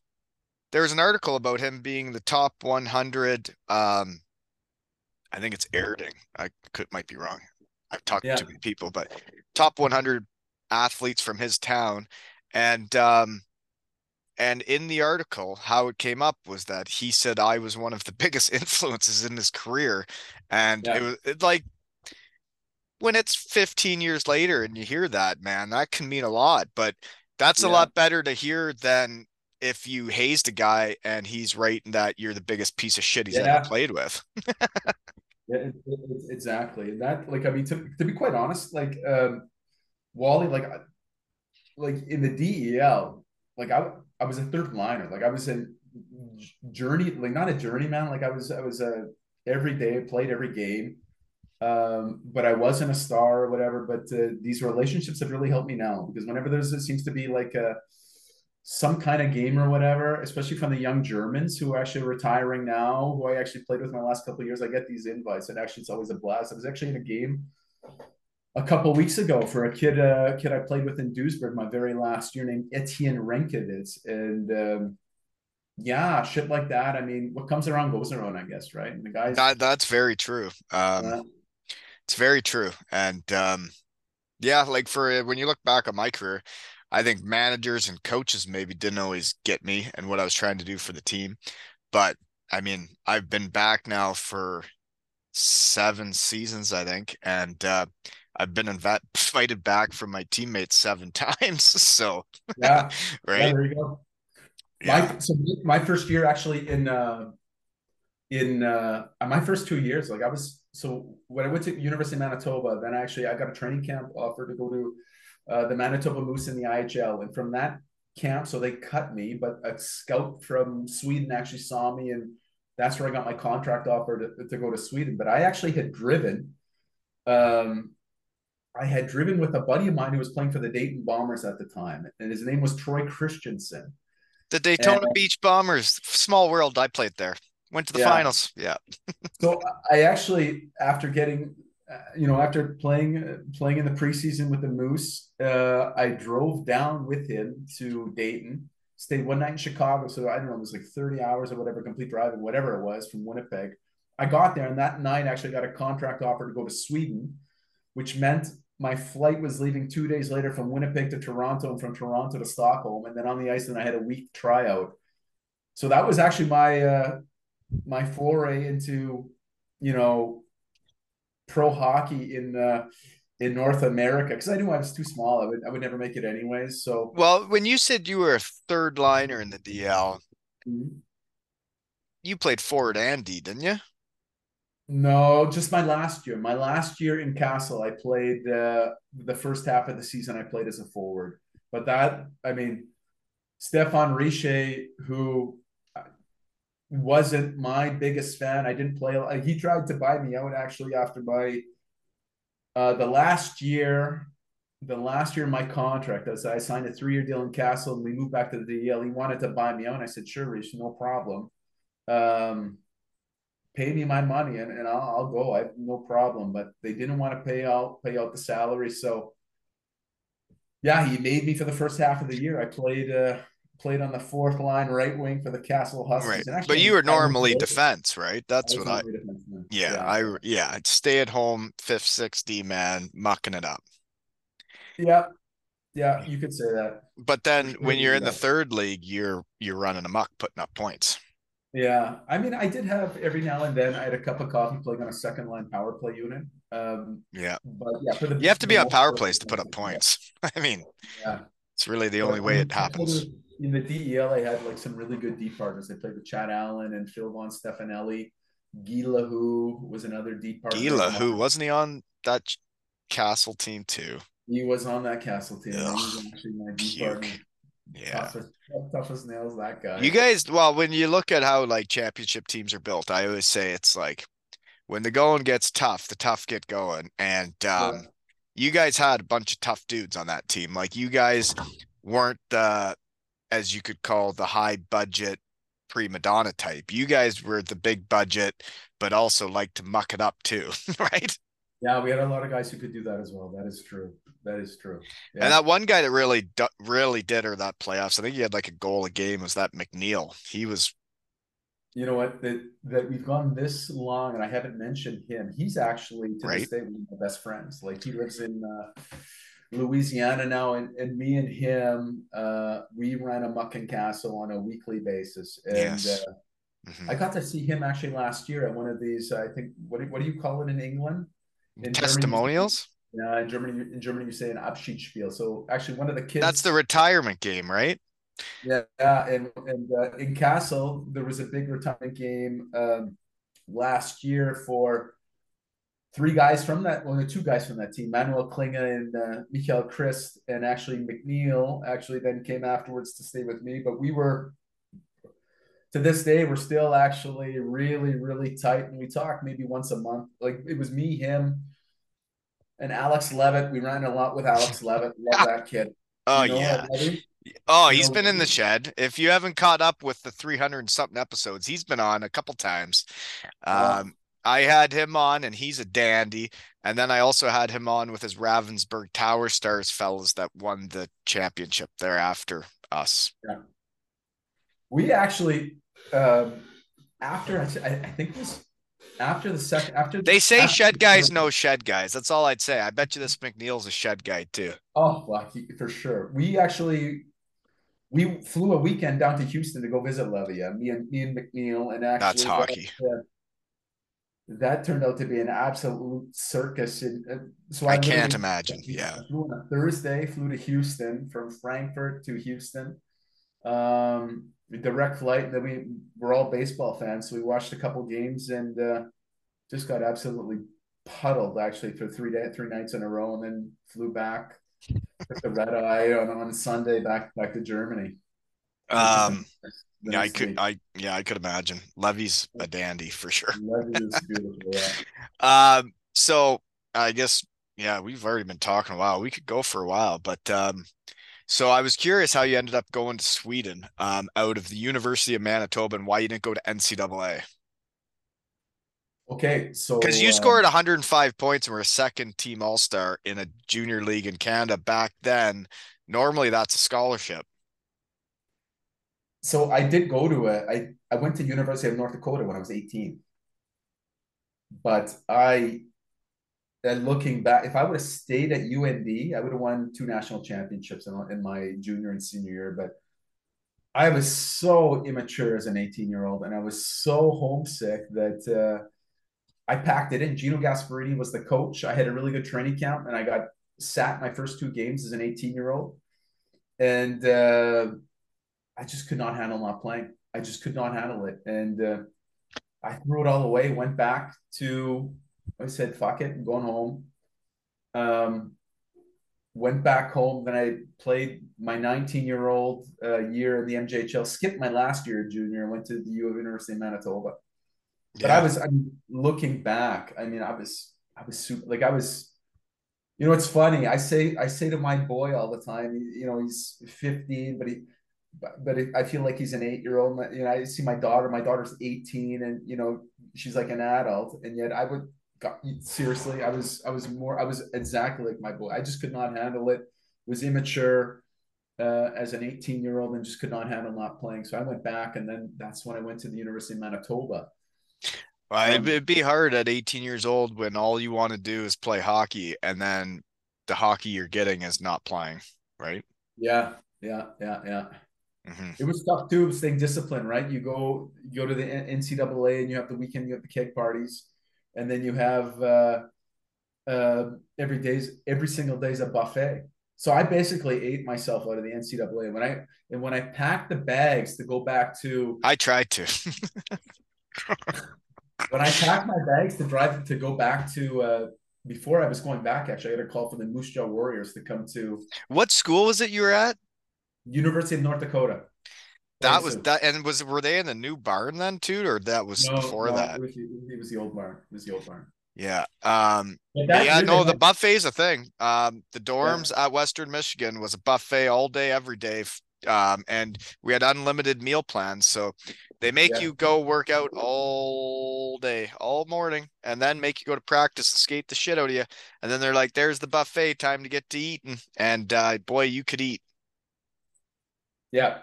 Yeah. So I mean, I really because that's that year when I went back, then when I when I quit and went back, I was so out of shape. And then I over the summer, then I really got in good shape for my 19 year old year. And then I just, you know, my my coach that was 16 was then with the University of Manitoba, and it just seemed like a good fit. And I knew they had um, you know, the World University Games were, were coming up the, the following year, and I knew I figured I would have a chance to make that team, uh, Team Canada, which absolute highlight of the career. And plug like me being able to play for the national team was. Um, That's that was pretty great. cool to play for Team Canada, right? And no matter Yeah. what it is, uh, my only opportunity, which till I started talking to my shed, I actually forgot I did this. Uh, but I played for Team Canada in roller hockey, and it's still playing for Team Canada, right? Me too. Did you play the WHF or the FIRS?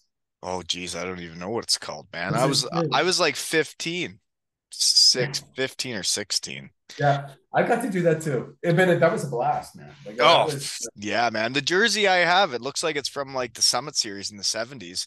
And to think that's the jerseys they gave us is pretty cool. but uh, like yeah, like you say, I mean, anytime you, you got to do that, it, was great. Uh, Yeah. It was awesome. How'd it go playing for Team Canada? Did you win it? We finished so there was a double IHF that was right before they had the the RHI and stuff like that. But we played so it was basically at that time it was you know whoever would win like the like the tournament and win like a regional tournament then would get to represent Canada. So it was basically it was me and all of my buddies from Winnipeg like my best friends. And that summer That's fun. I actually was supposed to go to camp with um, you know our national teams. You know, back in the day they had the, the the Canadian national team. I was supposed to go to camp, Yeah, yeah. and one of the best decisions I made uh, was, you know, Andy Murray was the coach at the time, and I I said, no, I'm going to go with my buddies. And I knew I, I had I probably I didn't I don't think I would have made the team anyways, but I basically threw that in the garbage anyways because I was like this is a chance of a lifetime to basically to go play inline hockey with the national team with my best buddies and just get absolutely sewered every single night in Zell am See, Austria. Uh, Mm. and then we fin- we ended up finishing we uh, second place. We lost in the gold medal game to the states who were loaded. Yeah, yours is a bit different than mine. Mine was in Kitchener, Ontario, 15 minutes from my hometown, playing for Mhm. Canada.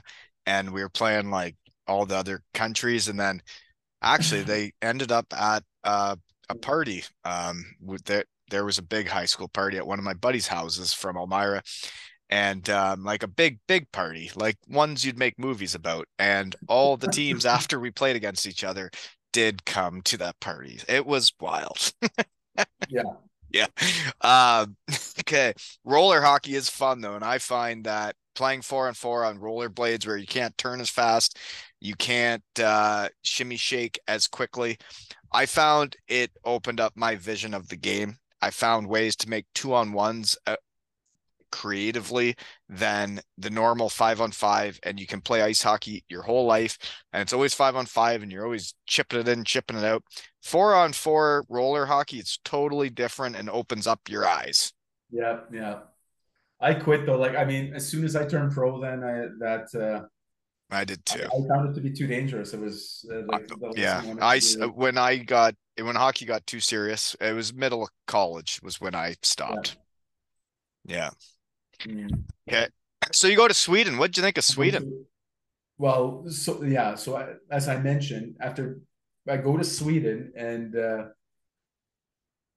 that actually might be the biggest regret I have in my whole my whole career was that year in Sweden because I was I remember being like I told you I was immature and I was immature too as a, as a twenty year old, but I was so homesick for Winnipeg, and I was I was living in Sweden. It was my first year pro it felt like I was a millionaire because I was making good money in in the second league in Sweden. And uh, I mean, if you've ever been to Sweden, in, in, Swedish women, I was young, I was single, I was a pro. yes People knew me in the city. Like this, the team now is actually in, in the Swedish elite league. and if you're that in good a shape at 48 i wonder what you're like in your 20s so, like, I really, really ran amok in Sweden. Like Sweden, well, i can see how strong you are in your neck right now and your neck muscles what are you uh, how much are you working out Stop it. like I say, so I, am actually I've been single since January, right? It's amazing what uh, uh, splitting splitting from the X will do to, to your fitness and the discipline when it comes to working out. Yeah, so I I, I, I like to I like to work out on a daily basis. I understand. I'm uh I'm more dedicated into making sure I have time for the shed on a daily basis. That's good. But that, but that year in Sweden, so you would have had a time. So you're you're the oh, only Canadian too, eh? And I'm, like I'm, I'm, I'm, the only Canadian. There's two imports there. Everybody else is blonde, and then you're this other and, guy. And, and, I was like the youngest on the team. Well, a couple of a couple of the Swedes are a little bit younger than me, but I was like I'm one of the youngest. So we would play on Wednesdays and we would play on Sundays. But listen to this: Saturdays were off. So Friday we would have an early afternoon practice. And then you're and off then, till the Sunday game. Then it was then so Friday nights were an absolute shit show every and I and I had money right. I had money that the, uh, like and I was honest to God, it wasn't a lot. If you look back now, it wasn't a lot of money.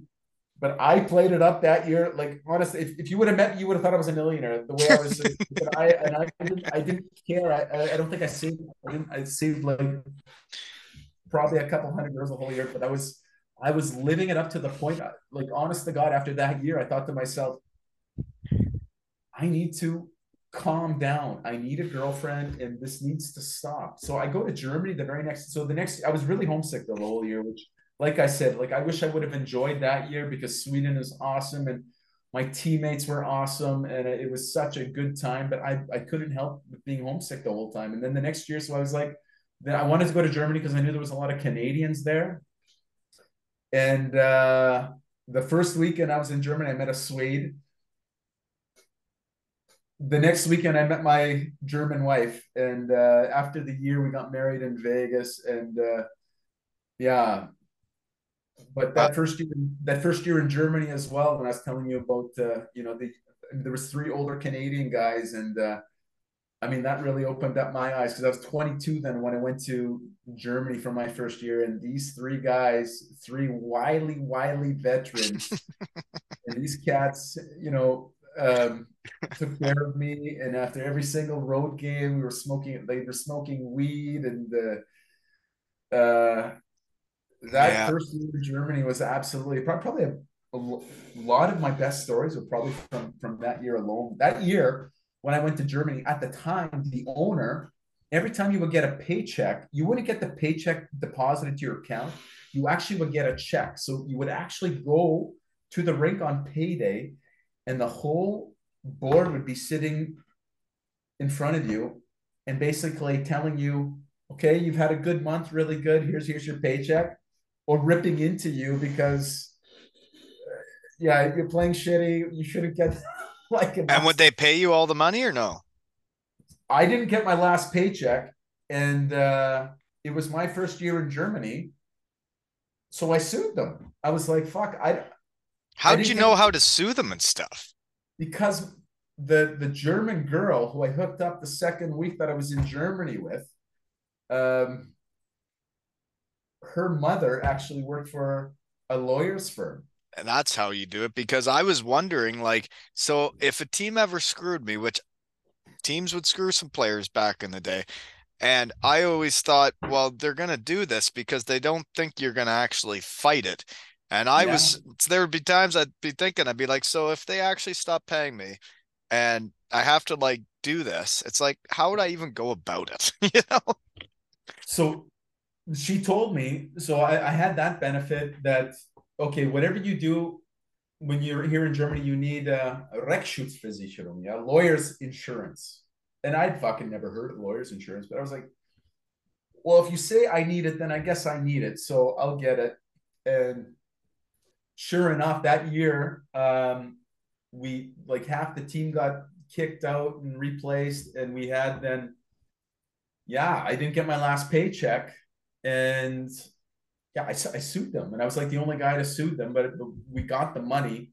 But right. that was actually that was actually good that I had that because then a couple years later in because then the lawyer's insurance covered oh, you that um that paid for them to do that yeah. work. Yeah, but at the time too, you would kind of get black marked, right? Because then you know the owners would talk to each other and you know, oh, they sued me, and Yeah. You know, I guess they think they would they would just get away with it, especially with a young Canadian. And uh, with me, that wasn't the case because I had my lawyer's insurance. But anyways, the same thing happened. So uh, the next year, I play in Ratingen, and then I go to. Um, I, I signed late. I signed late, but I played for them and was all right. And then the following year, I signed with a team called Schalke uh, Null Vier, Schalke 04 and they were supposed to have Lufthansa as a sponsor, and they handpicked a team from like all the best players from the Oberliga. I think it was called the West in the third league, and we all get there, and after six games, we went broke. So no paycheck, sued them. This is your second year. This is my this is my third year. The but second, second year, year in Germany. No. The second year in Germany, I was in Ratingen, and in Ratingen, I lived in a hotel the whole year with my with my with my new wife at 21. Oh, sorry, that's the Ice Aliens. Good name, guys. Um, one guy you played with there um, is Luigi Calci, who was my captain in Heilbronn. Yeah.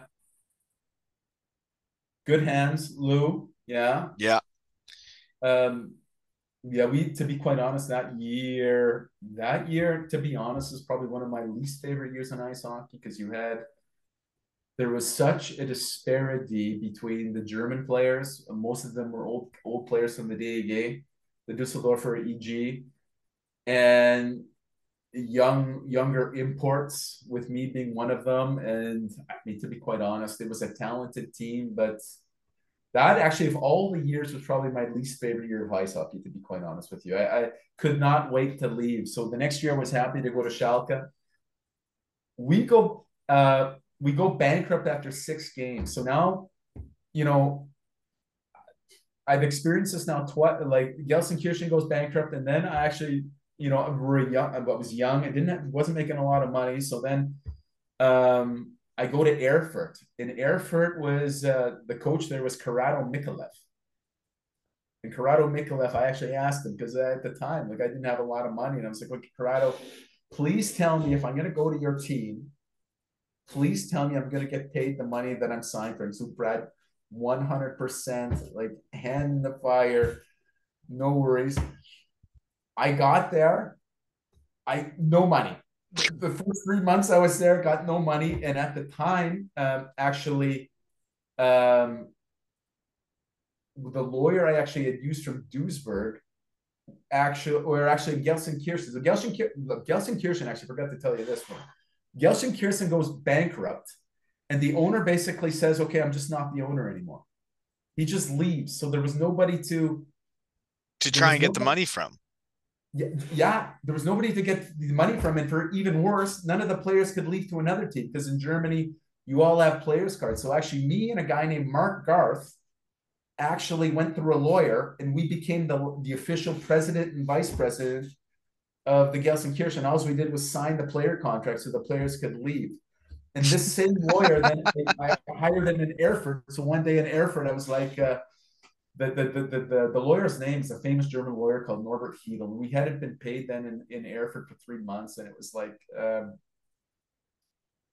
so I had a meeting with the German guys and I said, guys, like, like, what are we doing here? We haven't been paid for three months. And this guy actually I said, let's all get together. Let's get this lawyer. I know him from the like earlier in Gelsenkirchen. The guy said, yeah, okay, let's do it. We do it. So it came to a, it came to a head to a like a game in Erfurt where the lawyer who I had basically represented the whole team and went to the ownership and said, listen, unless you guys come up with this amount of money in cash before the game, the team's not playing tonight. And of course, they had sponsors and shit like that. And like honest to God, like from a mafia movie. They came in with uh, bags of money. Yeah, okay, we're in the third leg, so it wasn't. It wasn't that much money, but it was enough to get everybody paid. yeah. So because the, the goal was to get everybody paid, so that you only had a three month gap when the team went bankrupt, that the German government could pay for you. Yeah, so. But yeah, man. it's it's interesting that with all that going on in your first couple years in Germany, that you stuck her out this long. Like, because some people don't get paid their first year or two, and then they're like, okay, this isn't for me. Yeah. Yeah. No, for me though, like I mean, I um so I had a German wife and actually going for that tryout that year before I went to Erfurt to Landshut. I knew that if I went to Landshut, I knew things would turn around. I knew I'd be getting my German pass, and once I got my German pass, then And so you got your German pass after like four years. So that means you didn't get it through heritage. You got it through marriage. go through marriage. Yeah, So you get rid of your Canadian then. I did. Unfortunately, um, that was after like I was. I met my wife uh, the second the second weekend I came to Germany. I told you my, my year in Sweden, uh, like it was. Um, I really had that feeling after my first year in Sweden that I really, really needed to calm down and settle down a little bit. yeah. and it was so stupid looking back on it now.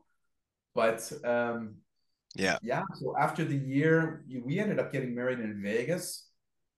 After my year in uh, in uh, in Duisburg, and then yeah, so then I got my pass right before, you know, and then it, of course then Ingolstadt signed me with the German pass, but. Uh, yeah, that was a that was a bitter day. A bitter.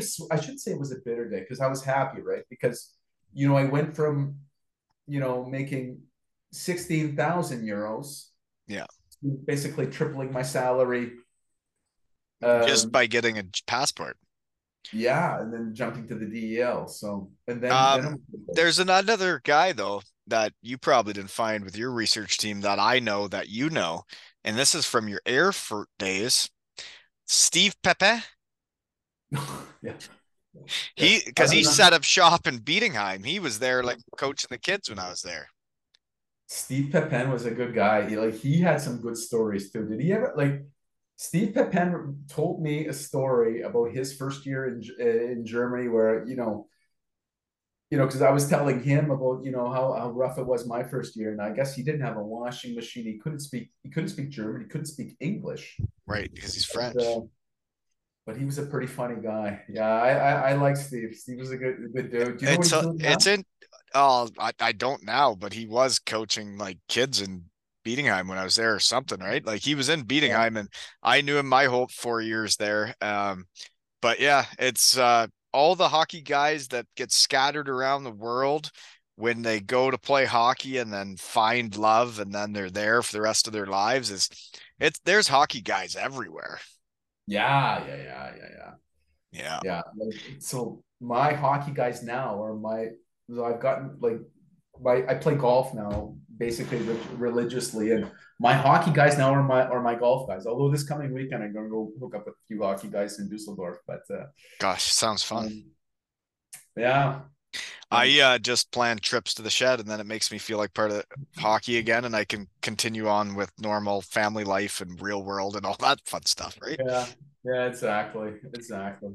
So then you go to Landshut, and what a spot that is! Did they have the Dult going on when you were there? That's like the uh, fair type deal. But even better, that year I was there uh, was the summer of Landshuter Hochzeit.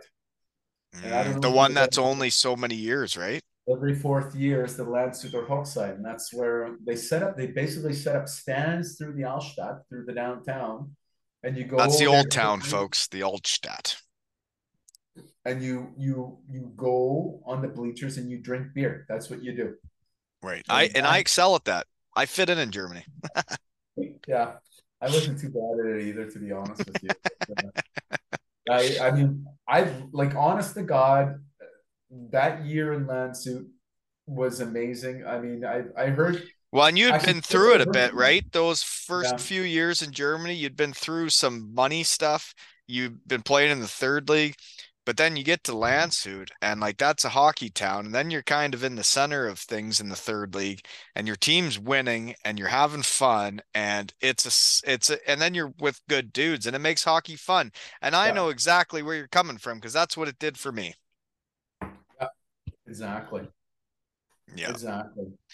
Um, but yeah, that I I remember leaving Landshut and Hammer and the boys were like, "You got to come to that one you're talking about, the one that's every four years." And he's like, "You won't believe it, right? Yeah, I mean, lots of fun. Like Right? Ingolstadt was great too. I mean, you had guys in in Landshut, the young Germans, and Ingolstadt. Uh, there's another cat that I just love hanging around with, even to this day. His name's Alexander Polacek. He's actually now uh, a ref in the DEL, and this kid, I mean, the young Germans were always the funnest guys to hang around with. Yeah, like in Landshut, it was it was Hundi and guys. And they they're still going all night, where the older fellows have their families and kids, and then you're a young import, and you're like, I just want to go out and have some fun. Like, let's rock, right? Exactly. Yeah. Um, your Ingolstadt time. Um, watch your toes. I'm gonna drop some names here for the small hockey world.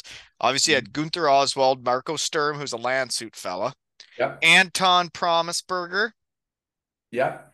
duck feet. He would always put the heels together and break Yeah. up two on ones. Mikael Yeah. Hackert, my centerman from Heilbronn, and Alexander Gentze, Sasha, they'd call him. Yeah.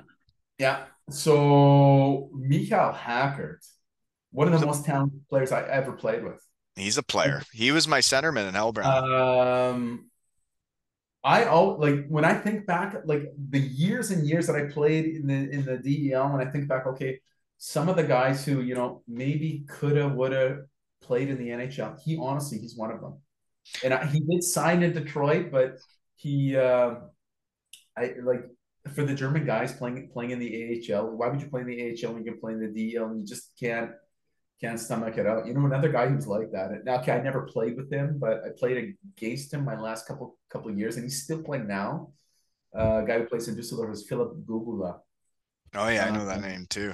But it's true though. It's like it's hard to stick it out in the AHL when you're you could be making significantly less money than you would being at home in the DL, better fans, better atmosphere, um, instead of grinding it out on a bus um for less money just for the chance.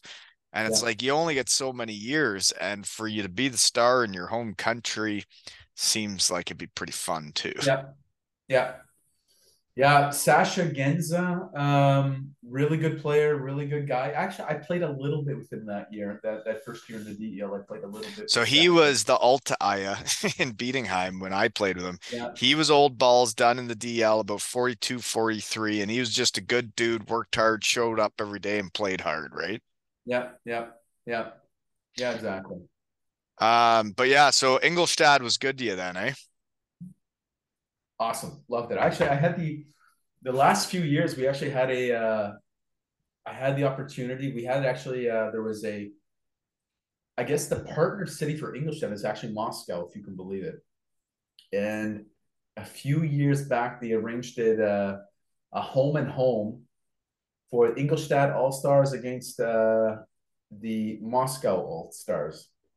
And so I wasn't good enough. I didn't make the uh, the home team, but actually for the road trip to Moscow, I made the I made the lineup. And that trip, my friend, was an absolute circus going to Moscow. You went to for a road trip to Moscow with We a team from. Ingolstadt. old an old timers team, yeah. Jeepers And- creepers. That's gonna be an old timers trip to remember. They, I remember being so that for every meal we would get a shot of vodka. And that night before we played, I the next day we had a game at I think it was like seven, it was like seven p.m. We played on the Saturday, and then on the Sunday actually we had a they actually took us. And it's funny they they we had like a VIP um, trip through the Kremlin through the Kremlin. It was ridiculous. So those big doors when you see uh, um, Old getting Moscow, you're going right into the real deal to check it all out. You know, they took us through a you know a, a VIP tour of the of the Kremlin. So whenever you see, whenever I see um, old, old Vladimir going through those big doors and stuff, I'm like, I've been there. I've been like I've actually been in that room. Like me, me, I was actually in that room. But that that trip, um, I got so drunk the night before. I actually showed up. Um, I actually showed up for breakfast at 7 a.m. And actually, to be honest, I kind of regretted it because I, you know, you know, everything was all expense paid, and uh, I kind of took advantage of the situation. I kind of regret getting so drunk the night before. But I mean, it was a blast. About Moscow, Moscow was great. Yeah, you can't you can't regret that stuff. Those things happen. You just gotta you work hard, you play hard, you see what happens, right? yeah, yeah, yeah. And then they had a uh, like a, a couple years later, there was actually um, a game.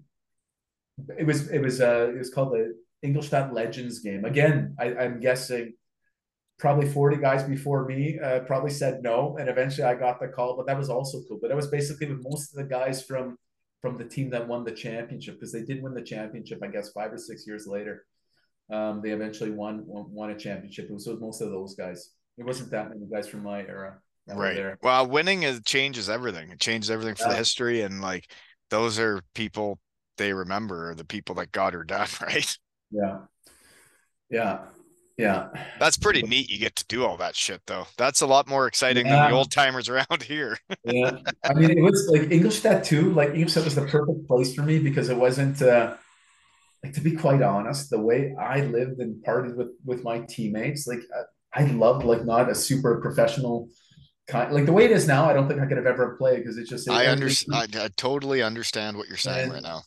Like my um I'll give you an example. We, we played in Ingolstadt that second year we were in the DEL. We actually overachieved. We actually ended up finishing second in, in the league standings, and we we beat Nuremberg in the quarterfinals. And we actually go to Berlin, and B- Berlin at the time were a juggernaut. They we we basically knew they were gonna like that team in Berlin right now in Berlin, like six, like five or six guys from that team. Their numbers are up up, up in the rafters, right? Mm-hmm. But anyways, that year we So we, we play against Berlin in the semifinals. Of course, we're, we're down two nothing. We go to back to Berlin in that third game. We're we're gonna lose. Like we know we're gonna lose, but every still it's a party atmosphere. And we had a doctor, and we had a doctor at the time who also liked to get into it. And um, five minutes left to go in the game. We're down five one in the third game. I had actually already booked flights to go to Miami two days later. Um, fucking Sven Felski high sticks me in the face, and I'm just gushing blood, gushing blood. Yeah. Five minutes to go before the end of the season, we're down five one. So this young Berlin doctor runs out on the ice, takes me back to to the, you know, to the to the medical room, and you know, he puts on his gloves, really professional, pull, pulls out the mask, is ready to stitch me up, and our doctor comes in, and our doctor is in one shit faced, absolutely shit faced. You know, he sees me there, and he's like. Uh, Brad, you're my guy. Who is this? I've got this. I'm going to take care oh, of Oh, no. So the young Berlin doctor looks at me and he looks at our doctor and he's like, it's your call. and you like, what do you want to do? And I'm like, that's my guy. Yeah. Like that's your guy. You got to stick with your guy. Oh uh, yeah. So my guy comes in, so I basically say, "Nah, kid, it's all right. He'll take it." And he, the the Berlin doctor sees what's going on. He's like, "Are you sure?" I'm sure. And the doctor, no, pulls out a staple gun and starts fucking stapling my face. Buck, buck, buck, buck. Uh, and he missed, he missed the cut, so he gave me he gave me two staples on the cut and two staples on the side my, on the side of my face. He just missed a bet.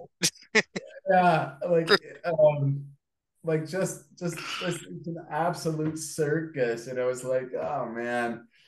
And then a couple days later I flew to the US and like they asked me at like uh at the customs if I was a gang member because I just let looked so ridiculous. I had two staples here, staples staple here, and a staple here. And it's like no, no, just a hockey player in the wrong spot. Just a hockey player, and my my doctor liked getting after it a little bit. He liked he liked this rye.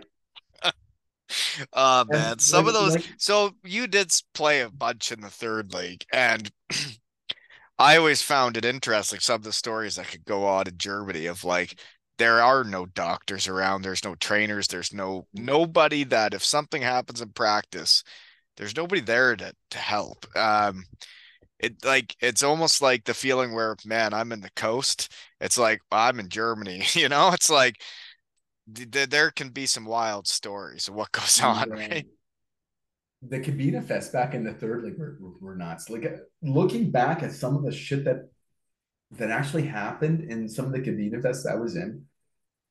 Kabina uh, Fests are fun, man. Yeah, but like back in the third league, back in the day, like when I played, that would never ever ever happen now. Like guys would have went to jail. Like literally just taking it too far. Taking it way, way, way too far. Way too And, uh, far. I found it interesting that there's a age bracket there. I would say it's before cell phone, social media, yeah, before any of that. There's a bunch. There's there's an age group there that are more hesitant to come to the shed. And I and I'm not sure why. I'm not sure what they've done, but there's an age group there that get real nervous about set telling stories. yeah. well, To, to be quite honest, when when uh, when you when you called me, I started like thinking, well, what can I tell that story? I don't know.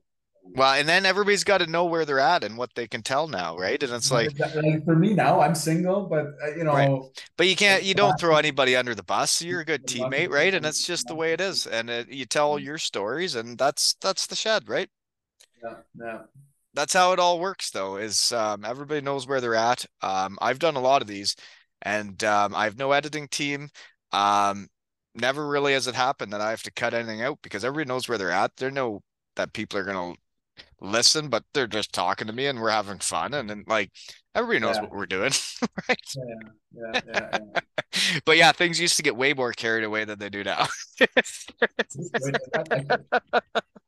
I, think what you do, Wally, is actually great. Like I, I really enjoyed. Like I only came aware of your podcast like a couple weeks ago, and to be Well, I don't have a marketing team, right? I just have Jake Yeah. in Manchester, but that's But it. I saw, I saw, I saw that you interviewed Hammer, and actually another interesting interview was okay, uh, Calvin Elfring and, and, and Teeple. So I, I never played with uh, Elfie, and I never played with Teeple. Like, but of course, in, in like I knew who they were, and actually Elfring, uh, more or less did the same thing I did. Like he started really down low. We played against each other when he was in Bad Aibling, and it's funny. I never played with the guy, but because you know the German hockey is so small, we actually somehow, um, and we're obviously not Right, but but but you have uh you know each other and like it's like that's how this all works is like it's like when um we started chatting it's like are you Brent? And I'm like yeah were you from those Huskies? And like we do remember each other you know like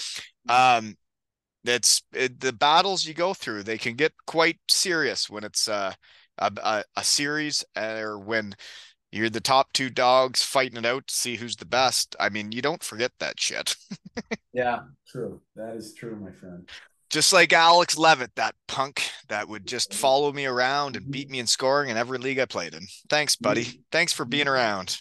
Le- Levy was a guy, um, always tarps off, and I And he should him. be. Good for him. Yeah, loved him. Actually, and him actually I'll always remember too his his wife Lindsay because they um uh, she was actually one of the only English wives who I can remember through the years who actually made sure that she was like, okay, I'm in Germany, I'm going to try to learn German. And I mean, at the time, my wife uh, and myself really, really, really respected that. Yeah, and uh, And then yeah, yeah. I mean, I only played with Levy uh, two seasons.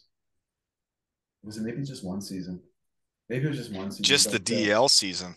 yeah, yeah, but I love the kid. Love Oh, the kid. yeah. Went, he went to Houston after the season, and I'll talk to him maybe every couple of years. We'll uh, we'll chat because actually, yeah, like I mentioned earlier, me and Sean McNeil we went and visited him uh, a, a, a few years back. But um, Well, here's yeah, here's one that played on your team then. So we're just jumping around. We got to be done soon. I get back to the real world. Um, but that year you're in Kassel, I'm in Landshut. Yeah. Um, both teams are great. The guy that led the league in scoring by a mile. Um, I watched him play. I couldn't believe what I was watching. He didn't care if his team got scored on. He would literally cherry pick, play offense, try and score in the D zone. He would clearly not care, and as they would go in and score, and he would just go to the bench like whatever.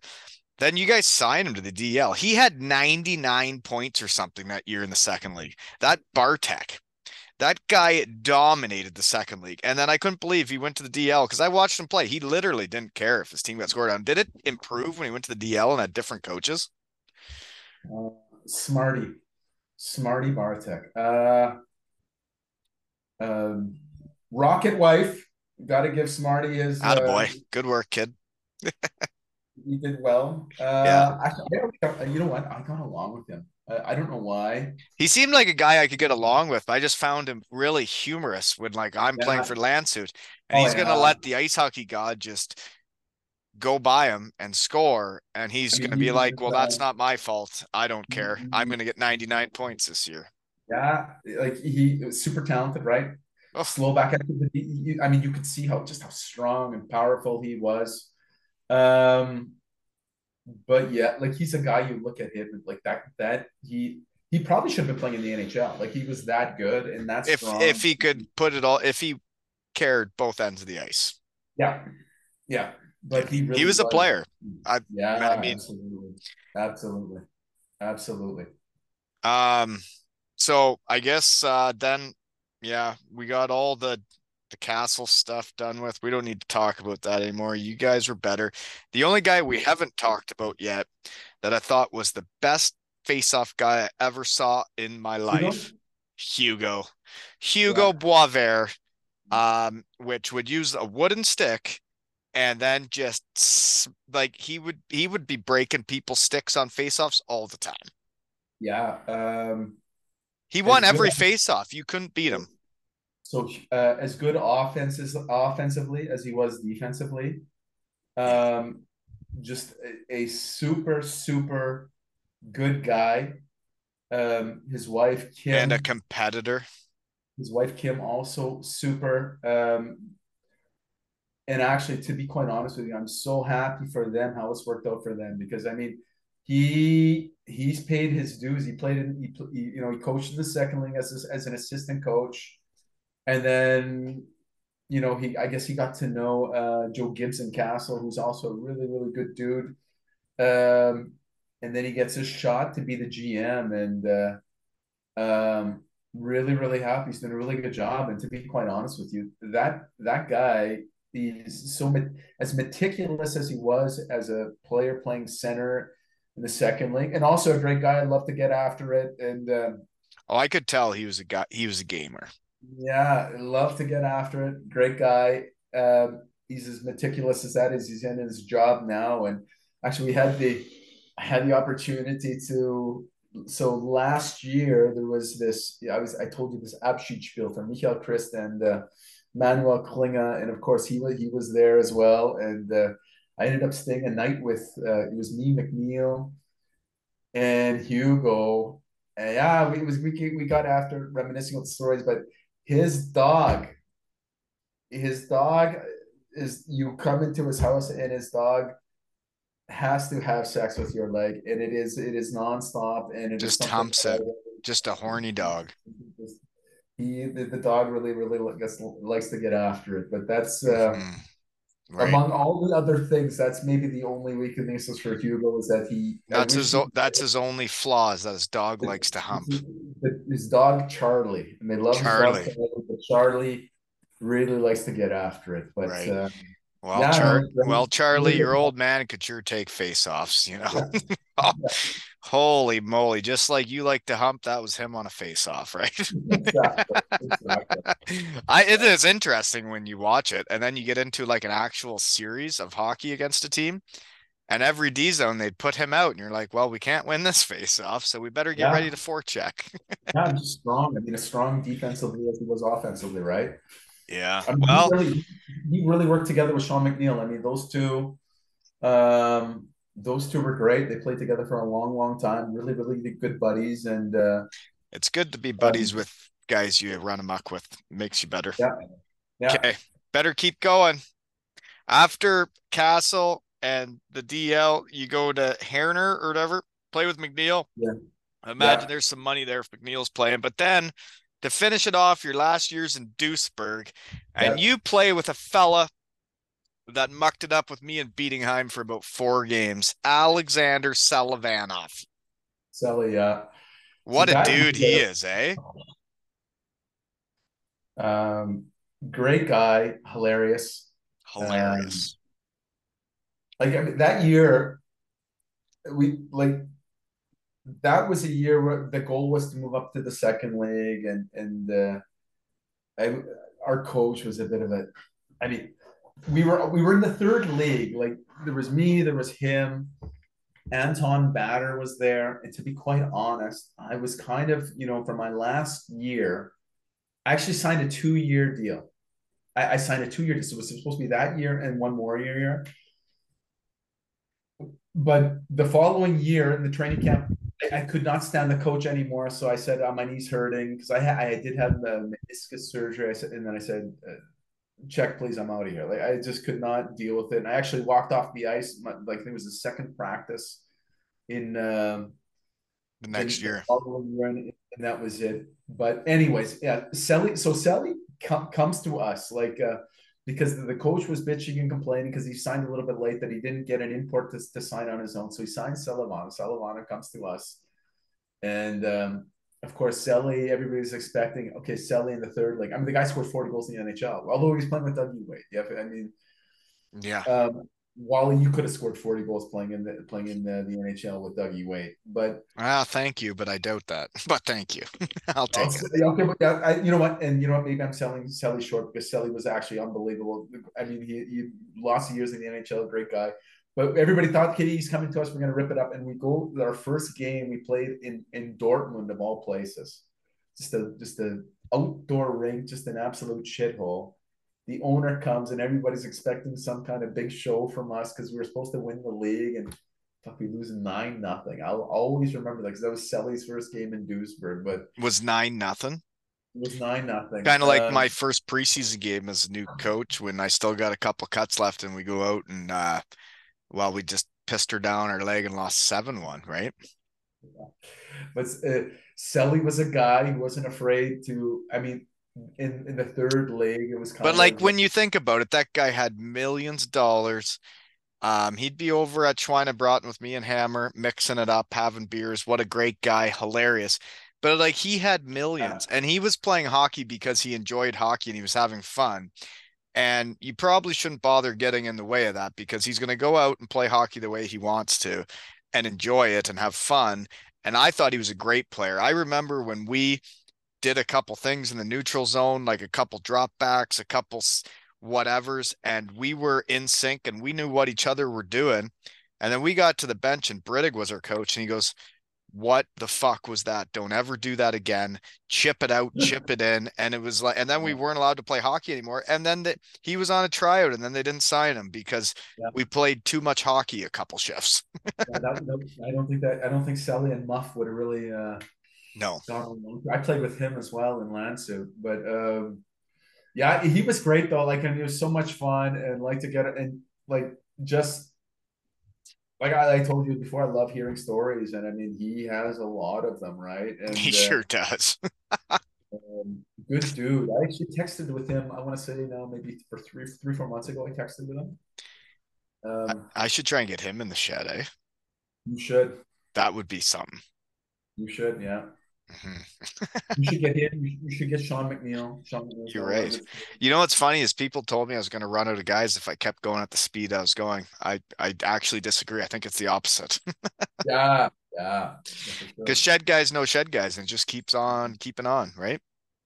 Yeah, yeah. No, absolutely. Well, I guess I better get back to the real world. But um, you got anything for me before we shut her down? I don't think I have anything else. I mean, we went through everything. Um, I always say winners win, and um, it's interesting. We get to Europe, and there's teams without money, teams with money.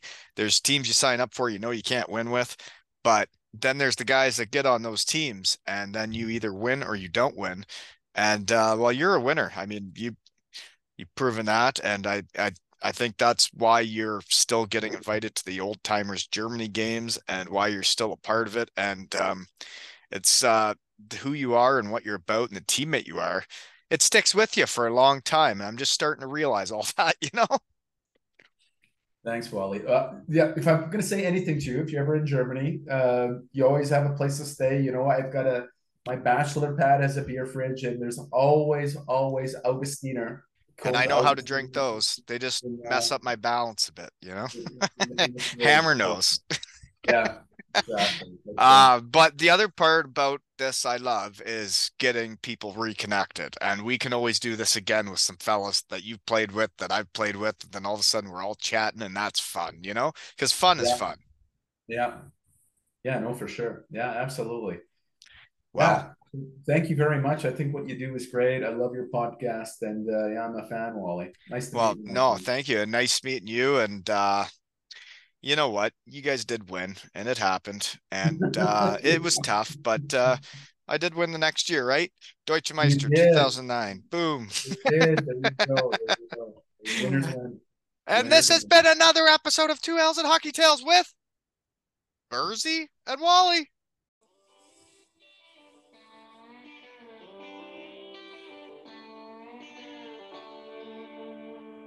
Some people clap on a one and three. Some people clap on a two and four.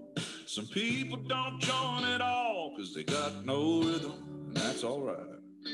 Some people they drink too much. Some people don't drink enough. Some people are just like me. I hope y'all forgive 'em. I'm like stars inside a gold bands. I'm like peace out Townes, Van Zandt my mind.